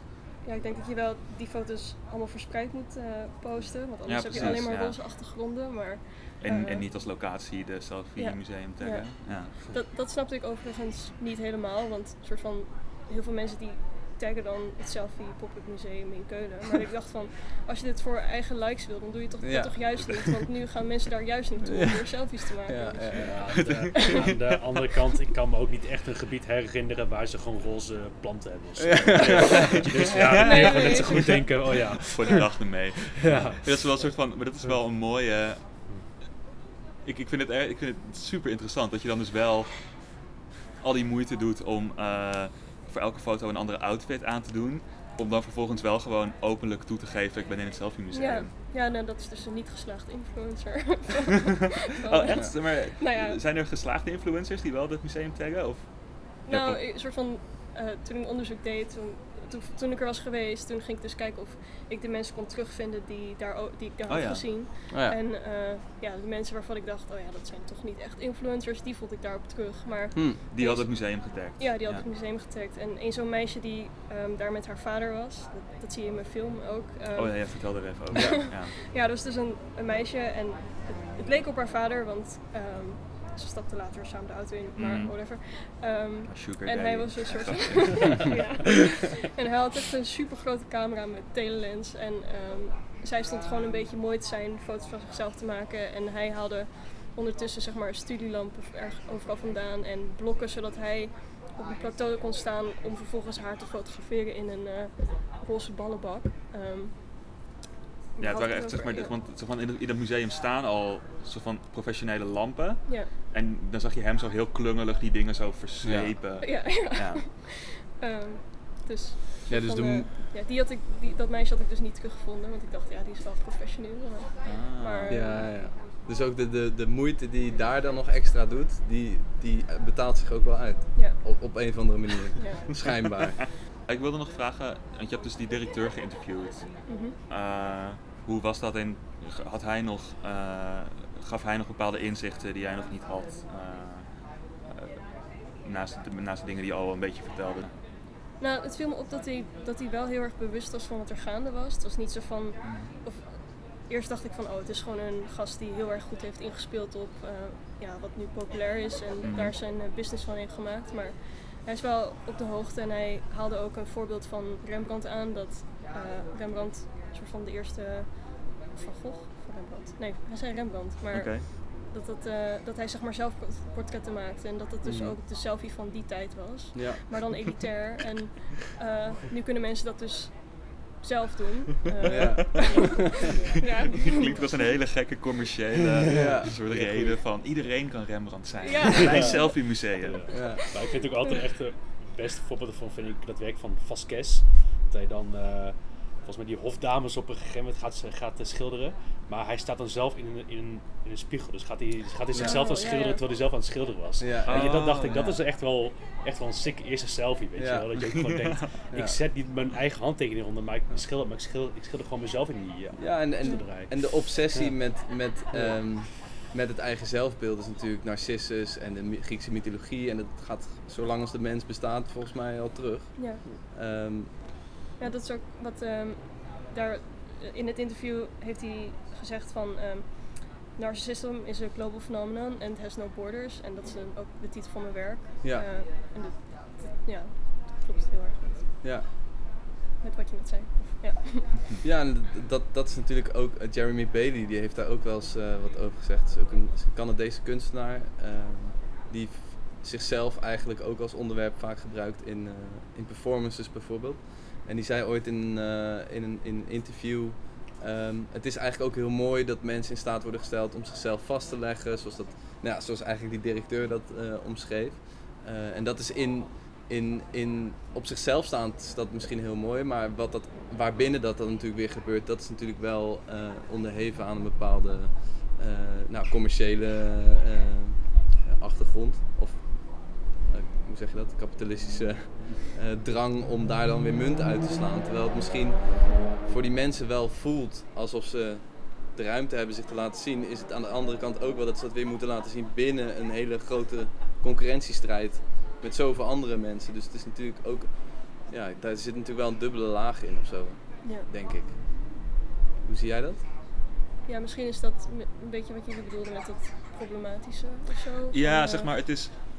Dat, eh, ik, ik, ik kan niet helemaal de juiste woorden vinden, maar ik eh, ben het gewoon niet helemaal eens met het idee van. Dat, dat, dat zo'n directeur de wereld nou. eh, Mooier maakt. Ja, een stukje mooier maar vooruit helpt. Ja. Door eh, mensen te laten doen alsof ze in een roze privéjet zitten. Nou, hij, hij springt in de status quo. Een soort van, Ja. dit is het nu, dus dit gaan we, Ja. gaan we munt uitslaan. En als volgende week iets is met eh, alt-right symbolen, dan stapt hij daarin. Dat, zo komt het over op mij. Alsof het Ja. niet zozeer een ideologisch eh, fenomeen is die die nastreeft, wat hij nastreeft. Nee, het is... Eh, Nee, maar ja, deze woorden komen wel een beetje Brave New World-achtig over. Van nee, weet je, wij, eh, dit is zeg maar eh, wel de perfecte wereld, hoe het zich, hoe het zich voorstelt. Ik breng jullie eigenlijk Ja. een beetje het eh, perfecte aantal vierkante meter. Ja, Weet je wel, jullie zijn hier, jullie zijn hier eh, gelukkig, er zijn hier gewoon roze planten. Nou, wat wil je, wat wil je, wat wil je nog meer? ja. Eh, en eh, nou weet je, dit eh, vinden jullie heel erg geweldig. En dan stap je eruit en dan is alles weer miserig en Ja. leuk. Weet je Ja. wel. Het- het Maar wat- wordt- ja. Ja, ik vond- hoe, hoe vond jij dat met dat? Ja, ik- zeg maar, hoe, het is gewoon heel interessant dat jij die directeur natuurlijk geïnterviewd hebt. Zeg maar, heb je het idee dat hij echt. Meent hij het echt als hij zegt van, nou ja, ik doe er niemand kwaad mee. Het is toch leuk voor die meiden dat ze op de foto kunnen in de jet. Ja, het, kl- ja, het klonk wel ook echt zo. Ehm, ja. Om, ja, ik weet niet. mm. Ja, misschien is het Selfie Museum ook wel een beetje, nou niet op die manier zo erg, maar net als met de Primark. Een soort van, het geeft mensen een idee dat ze meer kleding kunnen kopen omdat het, omdat Ja. het goedkoop is. En dit is dan eenzelfde manier, maar dan voor online, dat ze zichzelf beter kunnen presenteren dan, of ja, een soort van ja. eh, Te koop lopen met dingen die je niet hebt. ja, Ja. zoiets. Ja, en ook dat je dat, dat, dat iets, na te, iets is om na te streven, dat daar een waarde eh, van uitstraalt. Op het moment dat je in een privéjet vliegt, dat je dan. En je maakt daar een foto van, zet op Instagram. Of dat. Is dat dan ook eh, een soort van de, de richting waar je heen wilt als, als, als soort van. Ja, eh, ja de, de waarde ligt veel meer eh, op het moment dat je het gedeeld hebt en zeg maar de erkenning krijgt van eh, de- deze foto krijgt nu veel likes dan op het moment zelf wanneer je daar bent en zeg maar die ruimte ervaart. Dat is een hele grote speeltuin. Ehm, een soort van, ja, het komt allemaal. Nee, dat is misschien, dat is Ja. misschien, er zit ook een moment in de film eh, dat je dan een vrouw filmt die daar selfies aan het maken is. En dan lacht zij de hele tijd voor die selfies, lacht ze heel mooi. En dan op het moment dat ze even de telefoon wegdoet, dan gaat haar gezicht hangen en dan is ze vermoeid. En dan ja. heeft ze het gewoon helemaal niet naar haar zin daar. En dat is denk ik, dat, dat is denk ik misschien een beetje het punt van. ja. Ehm, het, het is dus zeg maar, de handeling is helemaal niet leuk. Nee. Alleen je, je doet alsof het leuk is en dan krijg je likes. Ja. En dat is dus, zeg maar, dat is misschien problematisch in de zin van je kan gewoon beter iets gaan doen wat je echt leuk vindt. En ja, eh, weet je, met een beetje geluk maakt je vader daar dan een foto van zonder dat hij Ja. vijf studiolampen ervoor hoeft te verslepen. En met een beetje geluk krijg je daar dan een paar likes op. Zeg maar, dat zou. soort van, dat kun je beter promoten dan. eh, Nou ja, dat wat jij Ja. vanochtend, vanochtend ook al zei, van de, vanmiddag. Ehm, dat een soort dopamine effect, dat je daarvoor, dus voor, omdat jij, wat, wat Eva ook zegt, die, die, die likes, die komen binnen en daar doe je het eigenlijk voor, voor dat moment. En niet zozeer voor de foto zelf. Dus ja, een soort van de- het, het- waar ligt de waarde van, van, van, ja, van jouw internetgebruik? Of Ja, ja, een van je soort van het- het- ding is wel van, vrij breed. in, in plaats van iets leuks gaan doen, kun je beter iets doen wat er goed uitziet, Ja. wat niet leuk is. Dat is een beetje Ja. misschien het ding van het Selfie-museum eh, waar we dan moeite mee hebben. ja. Eh, misschien, misschien dat dat het is. Of heb jij dat idee ook? Ja, ja, dat klopt wel. Ja, en, en- Maar as we speak, daar eh, wil er Instagram er ook iets aan doen. Maar volgens mij hadden ze het ook al test gedraaid met in bepaalde landen dat je niet zozeer direct de likes ziet, maar dat je eerst nog een handeling moet uitvoeren voordat je die likes kan zien, weet je wel. Ja. Dus dan, eh, Nou ja, het doet me denken aan de self-control eh, eh, functie die je nu bij de nieuwe iOS hebt op je iPhone. Dat je een half uur per dag social media kan aanzetten en dan krijg je daarna een melding van eh, ja, het half uur is voorbij, je mag nu niet Ja. meer gebruiken. Maar dan krijg je nog steeds de optie om het weg te klikken. En ik heb het nu een jaar en ik klik het elke dag weg. Soort van, het, is, het, is, het is natuurlijk het fijnste ook van. eh, het is heel mooi en elke vooruitgang komt langzaam. En eh, er zullen altijd weer mensen inspringen op het, dit fenomeen. Dat wij dat, dat nu erkennen dat we dat niet fijn vinden, dat het zo werkt. En dat je daar dus ook functies voor krijgt. Ehm, eh, maar dat is wel ook weer een lure of zo om je toch weer binnen te Ja. eh, houden. En dat je denkt, oh, maar het ligt toch aan mij. Want dat, dat vind ik, ja, dat is denk ik wat ik daar vervelend aan vind. Is dat je, het wordt jou weer de keuze gesteld van, eh, ben, kan, ben, kan ik mezelf in de hand houden wel of niet? ja. Ja, maar het- ik, ik weet niet. Ik vind het ook een soort nep-oplossingen. Want dingen als Instagram en Facebook zijn gewoon letterlijk ontworpen om Precies. jou er verslaafd aan te maken. Precies. En dan een soort van, dan wordt, de, en dan wordt het aan jou Ja, eh, een soort van de oplossing geboden van, Ja. oh je, zit- je zit er nu al een half uur op. Ja. Hey, eh, Wil je het dit niet wel? hoor. Wil je dit? Ja. Een soort van, het is een beetje een soort van, eh hey, de, de heroïnespuit is nu half leeg, moeten we verder gaan? Of, eh, ja. ja, of ja. eh, sigaretten, een soort van overal onbeperkt sigaretten aanbieden. Van ja, je Maar zei er dat je wel ging bij stoppen, zeggen, ja. maar eh, ja, het kan nog steeds. Weet je wel? Ja, Het is, ja, ja. het is een Ja, beetje ik, die, heb wel, ik heb wel echt die self-control app Ja, ook op mijn Mac. Ik weet niet of jullie die ook hebben. Ja, dat is een eh, app die gewoon let, die, die de, alles Ja, afsluiten. die het gewoon echt alles af. afsluit. Ja, Ja. maar die kan je ook gewoon, nou weet je, er zullen wel misschien manieren zijn om die misschien om te zeilen, maar eh, in principe zijn ook gewoon geen directe manieren Nee, om Ja, die dan je te kan gewoon geen internetverkeer meer binnenkrijgen van een aantal websites die jij Ja. daaraan toevoegt. Bijvoorbeeld Facebook. Ja, weet je, Ja. en dat is echt, ik had ook die echt eens een keer wel eh, een paar deadlines, een paar dagen deadlines voor mijn finals, had ik, had ik die wel aangezet. En toen wel echt wel een paar keer toen ik ook gewoon dacht, ik ben nu even niet geconcentreerd, ik ga naar Twitter, ik ga naar Reddit, ik weet niet wat. Ja. En toen ik daarmee werd geconfronteerd, dat voelde wel echt heel erg ontzetteling. Ja. Weet je wel, weet je, en toen dacht ik ook wel van als je dit gewoon 24 uur per dag aan hebt, eh, want dat is namelijk wel gewoon eh, een idee van een verslaving. Ja. Ik had toen wel echt een beetje een, soort van cold turkey. Cold turkey, ja. Ja. Ja. ja. nee, maar weet je echt wel vergelijk. Want ik echt dacht van, eh, weet je wel, ik vind het gewoon heel raar. Maar ja, weet je wel, dan weet je wel, dat is echt de enige manier in principe. Ja. Moet, je moet echt gewoon dan dat, zeggen. is, dat is eigenlijk wel leuk, want dat is een soort van. Het is ook een vraag die ik al wel in mijn hoofd had, maar eigenlijk nu pas ook aan denk, omdat we het erover hebben. Is een soort van hoe ga je dan zelf om met een selfie en hoe deed je dat voordat je een soort van dit bent gaan doen? Eh, is, is, is er iets in je bewustzijn ook veranderd over hoe dat dan werkt, waardoor je misschien ook andere content post of helemaal niet meer content post op Instagram? Of hoe, Ehm, Ja, een soort van, even voor het interview, of interview voor jou eh, afstuderen, post je, neem ik aan, wel eens foto's van jezelf op Instagram. ja. ja. Eh, Ja, nee, ben je er anders naar gaan kijken? Ehm, nou ja, soort- niet echt per se voor dit onderzoek, maar ik had gewoon een, een punt eigenlijk. Ehm, klinkt heel suf, maar met nieuwjaar dacht ik van nu ga ik geen foto's meer van mezelf posten, want nu is het al mooi geweest. Ik ga naar de derde of naar de tweede of zo. Ja. Maar dan meer zo van, Eh, ik moet professioneel zijn? Of? Ja, nou, dat meer eigenlijk, denk ik ook. En ehm, toen ging ik gewoon post- foto's posten die ik echt zeg maar zelf tof vind. Ehm, Ja. en dan gewoon scheid hebben aan de likes. Ik bedoel, de, soort van, de foto's die ik maakte, die komen wel genoeg voorbij bij Ja. andere mensen. Dus ja, misschien. Oh, dat is wat het, goed. dat is Ja. het meer eigenlijk. Misschien dat het ook, je hebt toch ook die Finsta-accounts tegenwoordig? Dat mensen Oh. hebben dan een heel gestileerd main-account. Eh, Hmm. en dan, omdat dat eigenlijk zo rigide is en zo aan een, het plaatje moet voldoen, eh, maken ze dan een tweede stiekem account. Ja. Waar ze dan alleen hun eh, meest close vrienden bij hebben. En daar posten ze dan meer de quirky Mm. eh, dingen die de rest van de wereld niet mag zien. Ja, want nou, ik denk wel dat soort van, ik hou gewoon mijn Instagram bij één account. Want dan, als ik zeg maar dingen over mijn werk post, dan kunnen ze ook nog zien eh, bij wie het hoort. Ja. Ja, En niet zo, ehm, Ja. ja. ik vind een soort Ja. van accounts die alleen maar eh, werk posten, dat het zeg maar Ja, het is best voor- wel voor- afstandelijk is of zo. En heel Ja. erg een beetje corporate wordt. ja, het is zeg maar voor ons misschien ook weer net anders, omdat wij eh, ja, in de culturele sector zitten, waarbij nou ja, je, oh, je, je werk moet ook zichtbaar zijn op Ja. Instagram. Zeg maar Ja. bij een influencer dan is letterlijk zeg maar privé. Ja, Je werk is Instagram. En bij ons is ons werk niet Instagram, maar de content is wel heel erg geschikt voor Instagram doorgaans, omdat het visueel Ja, en precies. En een soort van ja, ja, zo van als net die ene curator toevallig een keer iets voorbij ziet komen waarin Ja, jij getagd bent. Dus precies. kijk even jouw, jouw profiel, dan moet het wel aanspreken, Ja. toch? Ja. Ondanks, ik bedoel, ik weet niet, ik ben daar zelf ook, ik probeer daar niet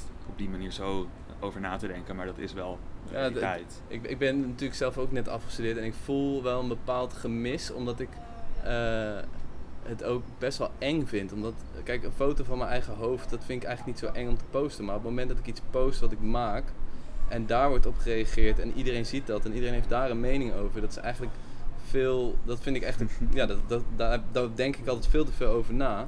Waardoor ik dus ook heel terughoudend ben in de dingen die ik, eh, om te posten wat ik echt belangrijk en echt tof vind. Dit is echt heel herkenbaar. Want ik heb echt gewoon eh, mijn. eh, eh, eh, ik heb echt zojuist net, net een Instagram voor mijn werk gemaakt. Ja. Het Niels laag, laagstreepje Otterman. Ehm, maar. ehm shout out, shout out. Maar. eh, naar jezelf, ja. Ehm, maar weet je, ik heb daar echt gewoon één zo'n één zo'n foto staan. Maar ik dacht even Ja. van ja, ik moet nu echt op een punt komen dat ik gewoon meer stuff erop ga gooien. ja. Wat is het, het eerste wat ik erop zet? Dat Nou. is wel gewoon een vraag waarbij ik echt denk, Oh, die vind ik wel echt heel eng. Ik- ik wat ik erop zet? Ik zweer het, ik heb een social media plan gemaakt. waarbij ik gewoon mijn post vooraf bepaal, bepaal. Omdat ik die afstandelijkheid wil creëren. Dat het dan al geregistreerd is van oké, mijn werk ga ik dan en dan posten. Want anders doe ik het niet. Dan sla ik het over en dan ben ik terughoudend. Dus Ja. ja, maar het is ook wel een soort van nog even terugkomend weer op, ehm, op, op de keuze die je hebt gemaakt om dan geen foto's meer van jezelf te posten. Mhm. Ehm, het is zeker, eh, nou, sowieso binnen de opleiding wel met mediatheorie word je sowieso denk ik door de jaren heen bewuster van wat, ja, hoe je jezelf profileert en wat, ja, dat is onderdeel ook van ontwerper worden of kunstenaar worden. Ja. Ehm, eh, maar je hebt wel in, door de jaren heen wel vaker projecten gedaan die eigenlijk over dit fenomeen gaan. Dus ehm, je hebt bijvoorbeeld een eh beachball eh, spinner, of hoe heet het zo? Fidget spinner. Fidget. Eh, van de Beach Ball of Death eh, gemaakt, die op, eh, op eh, Je cursor als je computer Ja. vastloopt. als je computer vastloopt op een eh, Mac computer. Ehm, je hebt een, ehm, eh, een keer een installatie gemaakt waarbij heel veel me- social media tegelijkertijd gescrolld werd op iPhones. Eh, Ja. zou- Eh, ja, dat was een. Moet ik het werk uitleggen? ja, Maar- dat is wel fijn.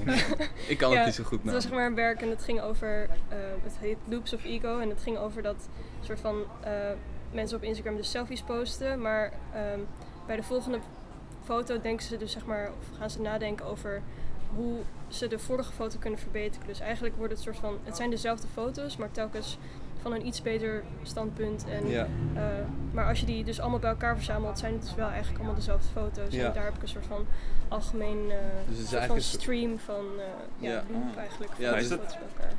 Is, is dat ook met dat museum? Soort van, zie je dat bij dat museum ook? Want iedereen maakt foto's in letterlijk dezelfde ruimte. Mhm. Met dezelfde props, dezelfde belichting misschien nog net. Mhm. Eh, zie, zie je dan ook eh, de foto's die goed scoren, die door de echt goede influencers gemaakt worden? Wat, wat maakt een goede, goede Instagram foto? Ehm,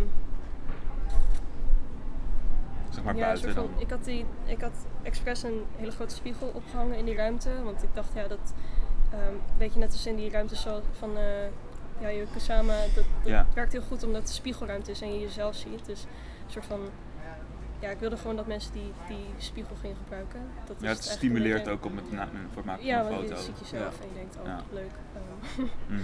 Maar ehm, ja, en ik had een frame aan de achterkant opgehangen, een soort van bloemenframe. Dus als je een soort van.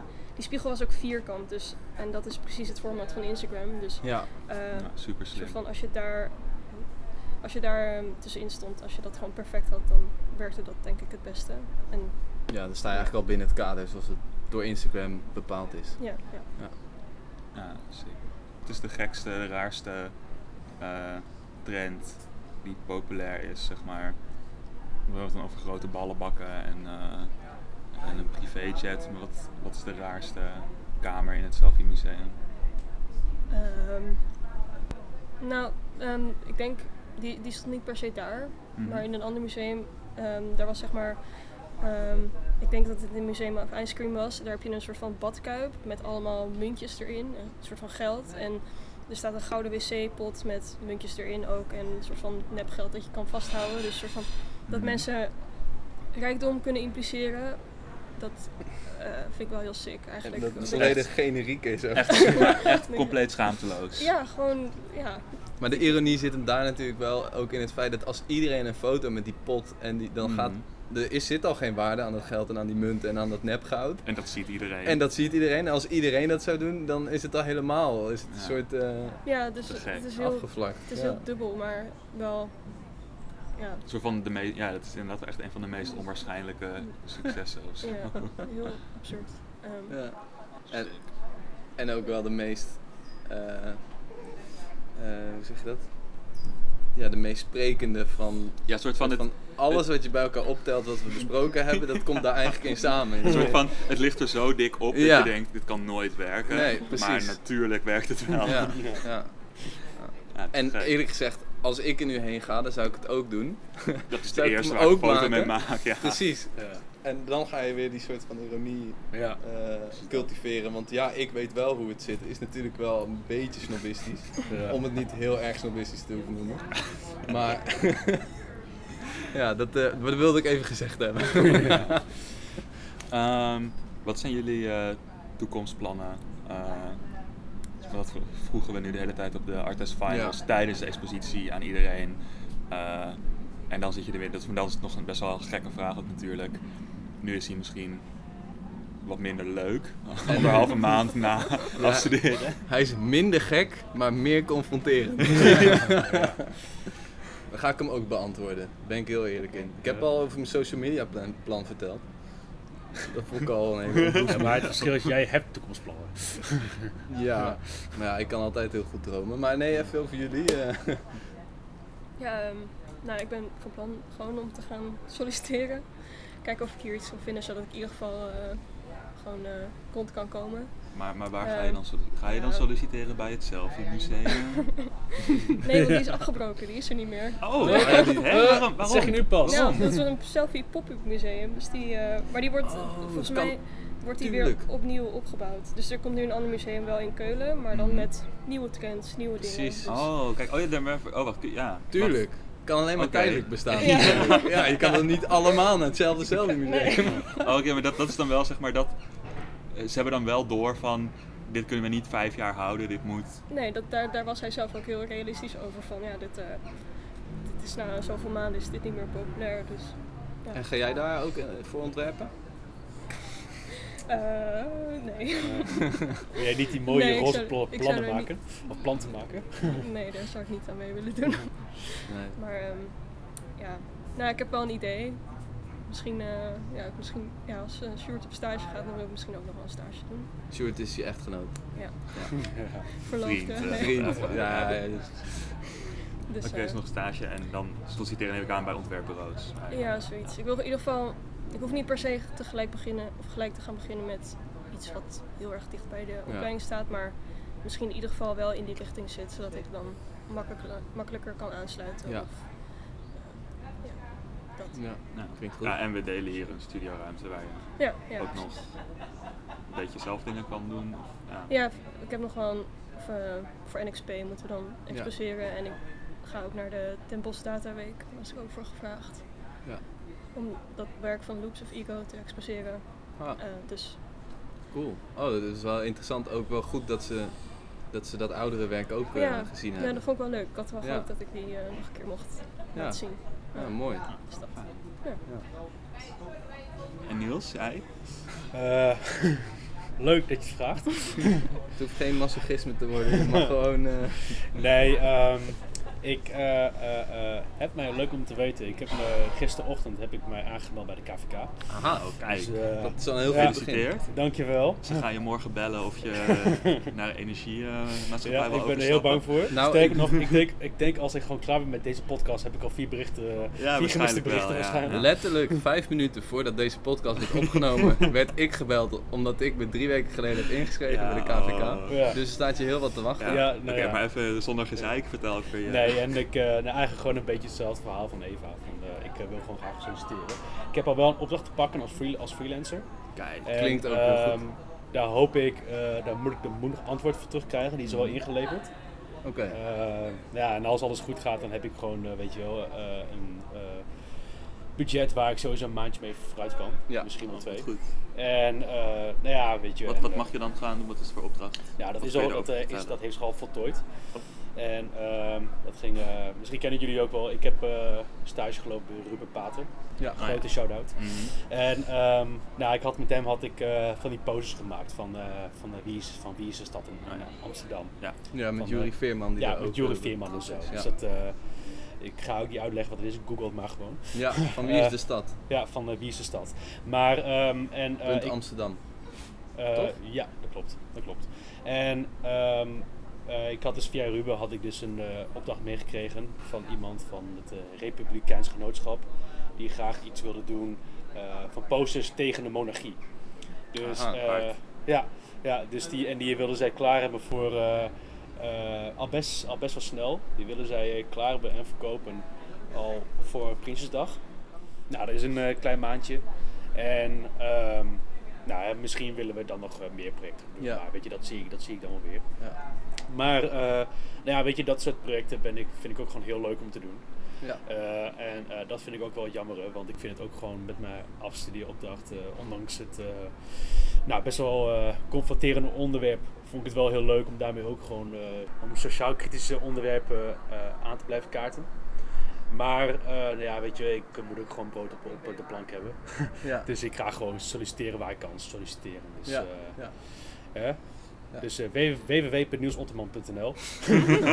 Info at nielsotterman.nl ja. Eva van Ja. Boksel.com? .nl. Oh, .nl. .nl. Kijk. Nationalistisch. Ja, dat zal wel, ja. Ja.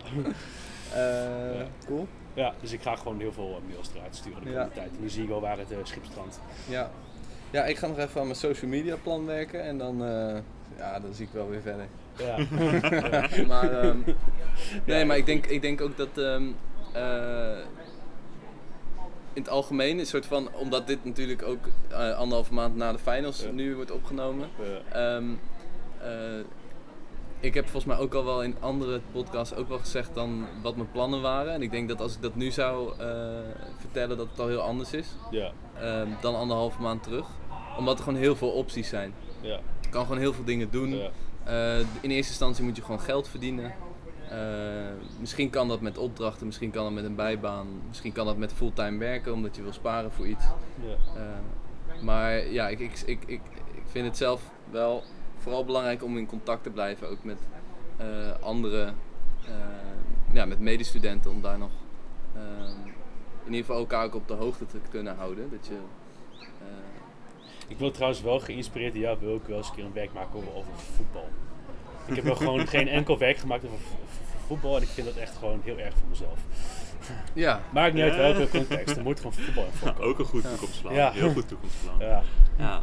Nee, ik denk dat het een soort van... Ik ben nu twee jaar afgestudeerd. ja, En ik heb ook... Nou, ik heb misschien voor de komende drie maanden heb ik dan nu een redelijk, eh, redelijke planning. Ja, Maar dat is ook wel echt voor het eerst. Dat het echt drie maanden. En ik denk, ja, ik kan allemaal dingen opnoemen die ik nog wel een keer wil doen. precies. En, maar ja, Ik als ik voor mezelf, of ja, zo van sowieso het na het afstuderen is altijd echt extreem. Dat Ja. verschilt zo per individu. Dat is echt eh, Ja. een soort van, wordt gezegd, ja, je komt in het zwarte gat en iedereen heeft dat. En Ja. dat is wel herkenbaar. Maar het is ook heel anders voor iedereen. Ja, Eh, en ik vind het heel moeilijk om daar iets zinnigs over te zeggen. Ja. Ik denk Maar dat ik is wel vet toch? Van je bent nu, hoe oud ben jij nu? 25. Nou, 25. Dan ben jij, oh nee, jij bent de oudste van Ik ons. ben 28. Jij bent 28. Dus ik loop Nou, sowieso Voor jou is er geen toekomstperspectief meer, Nee. maar voor ons overigens Klaar. Ehm, nee, maar weet je, het is al wel gewoon om te, om te bedenken van, hé, hey, weet je wel, nu begint het echt te leven. Maar joh, ik bedoel, als je gewoon bedenkt, je bent dus 23, 28, weet je wel. Ik bedoel, je, je bent zo gewild en je kunt nog, weet je, het, ik vind, ik, Ja. eh, maar ik vind het gewoon zo vet dat jij ook gewoon kan zeggen, ja, ik wil nog echt zoveel. Of dat zei jij volgens mij. Ja. Nou, volgens mij zei iedereen dat uiteindelijk. Ja. Weet Je kan je, gewoon zoveel dingen doen en je kan residenties proberen, je kan Ja. fondsen aanvragen, je kan, ja. eh, je kan een rijbewijs halen als je die nog niet hebt. eh, En het omdat- mooie is, over gewoon 10 jaar kan dan, eh, kan, dan kan nog steeds echt heel veel. Ja, Weet je wel? Ja, Precies. maar het, Ja. het, ik denk het, ding is vooral van. eh, het is, of tenminste dat hoop ik. Het is niet zo erg dat het ook eh, niet allemaal meteen gebeurt of zo. Nee. Nee. Dat Nee. eh, nee. op een bepaald moment moet je inderdaad zorgen dat je je huur kan betalen en dan neem je een bijbaantje maar even of dan doe je maar even een hele suffe klus die je oké betaalt. Ja, Eh, weet je, dat soort dingen. En het, ja. het, het, het leren gaat met vallen en opstaan en dat... eh, Ik moet, ja. wat ik nog wel moet zeggen is dat ik ben wel meteen met de neus op de feiten gedrukt wat betreft facturen en eh, geldstromen. Is dat de afgelopen eh, drie maanden heb ik iets van vijf, zes dingen gedaan waarbij ik eh factuur heb uitgestuurd. Of ik heb dan toevallig dan een prijs gewonnen, maar geen van, geen van die bedragen is nog op mijn rekening verschenen. Ja. Dus het is ook, het is ook, het is wat dat betreft gewoon heel onzeker. En dat, wat ik daar eigenlijk mee wil zeggen is dat ik wil heel graag doorgaan waar ik gebleven was op de kunstacademie. Eh, en ik denk dat heel veel mensen, eh, of ik denk eigenlijk dat het voor ieder individu gewoon verschilt hoe je dat dan gaat toepassen. Van in welke mate wil je dat überhaupt? Eh, waar vind je dan die plek waar je dat zou kunnen doen, waar je, waar je terugvalt? Want de academie is gewoon heel erg een opmaat naar, naar gewoon duizend mogelijkheden hebben. En die uitzoeken en vinden en bedenken wat je daarmee wilt. Dat is denk ik eh, de uitdaging. En ook de, daarin de prioriteiten stellen voor jezelf. Ja. Dat, eh, dat merk ik nu heel erg. Dus als je het over een zwart gat hebt, dan is dat voor mij persoonlijk meer dat er gewoon duizend opties zijn en ik nu nog niet weet wat daarvan de beste zou zijn om volgend jaar op een, eh, op een niveau te staan waar ik nu nog niet aan tip. Ja. Dat, dat merk ik vooral. Maar ja, ik, inderdaad, het verschilt voor ieder individu. Ibo die, eh, is gewoon doorgegaan, dat is een an- andere klasgenoot. eh, die eh, nog steeds hier ook op de studio zit. Die, die in een andere aflevering zit. Oh, en er zit ook nog een andere aflevering. Eh, ja. Ehm, maar daar, die, die, ja, daar, daar zie je bij, die heeft dan een opdracht waarbij het gewoon doorloopt eigenlijk. Alleen dan kan hij zich Ja. weer niet richten op wat hij heeft gedaan voor zijn Ja, ja, van, afstudeerproject. dan komt het zwarte gat wel nadat die opdracht is afgelopen. of Nou ja, of, of hij heeft het idee dat, dat hij niks meer kan met zijn werk, omdat eh, er gewoon 40-urige werkweek op hem staat te wachten. Ja. Eh, voor Ja, een nee, maar project. dat- dus ja. dat, dat verschilt gewoon. En ik heb nu heel erg de tijd, omdat ik nog op mijn studie eh, teer, waarin ik, waarbinnen ik dus zoveel mogelijk wil oriënteren en gewoon strategieën wil bedenken. Waaronder dus social media plannen. Het grote social media plan van Florian van Zandwijk. Volg hem op zijn makkelijk te onthouden. Instagram handle. Ik had wel door dat je... Gewoon. GWN laag streepje, Florian. En dan na een tijdje wordt het de N, wordt de M van Marinus, want dan wordt hij nog langer. Social, media, Ja, social media plan voor het onvolgbare account. Maar je kan ook gewoon mijn naam zoeken, Florian van Zandwijk. Dat Ah, schijnt ja. ook te werken. Oké. Ik had wel door dat je aan je plan was begonnen. Maar ik heb hem nog Het, niet het, werd, voortgezet. het, het werd veel minder spontaan wat jij begon te uploaden. Het, het jeu was er een beetje uit. De jus. eh, Ja, ja, het is allemaal, allemaal bergafwaarts na, na het afstuderen. ja, het is geen speeltuin, hè, de echte wereld. Eh, We kunnen hier genoeg we uitknippen. gaan hier zoveel uitknippen. maar ehm, ik denk dat we nu wel aan het einde zijn gekomen. Eh, bedankt voor het luisteren. Dit was eh, in ieder geval voor nu de laatste uitzending van Syntax Radio. Dank aan eh, Eva, dank aan eh, Niels Dank Eh, aan Florian. en aan Chef. Ja. En dank aan u voor het luisteren. Ja, zeker. Dank Eh, daarvoor. En wellicht tot de volgende keer. Ja, tot de volgende keer. Drop een like in de comments. Vergeet niet te abonneren. Duimpje Niels omhoog. Like, subscribe, laat het wind. Dikke meisje.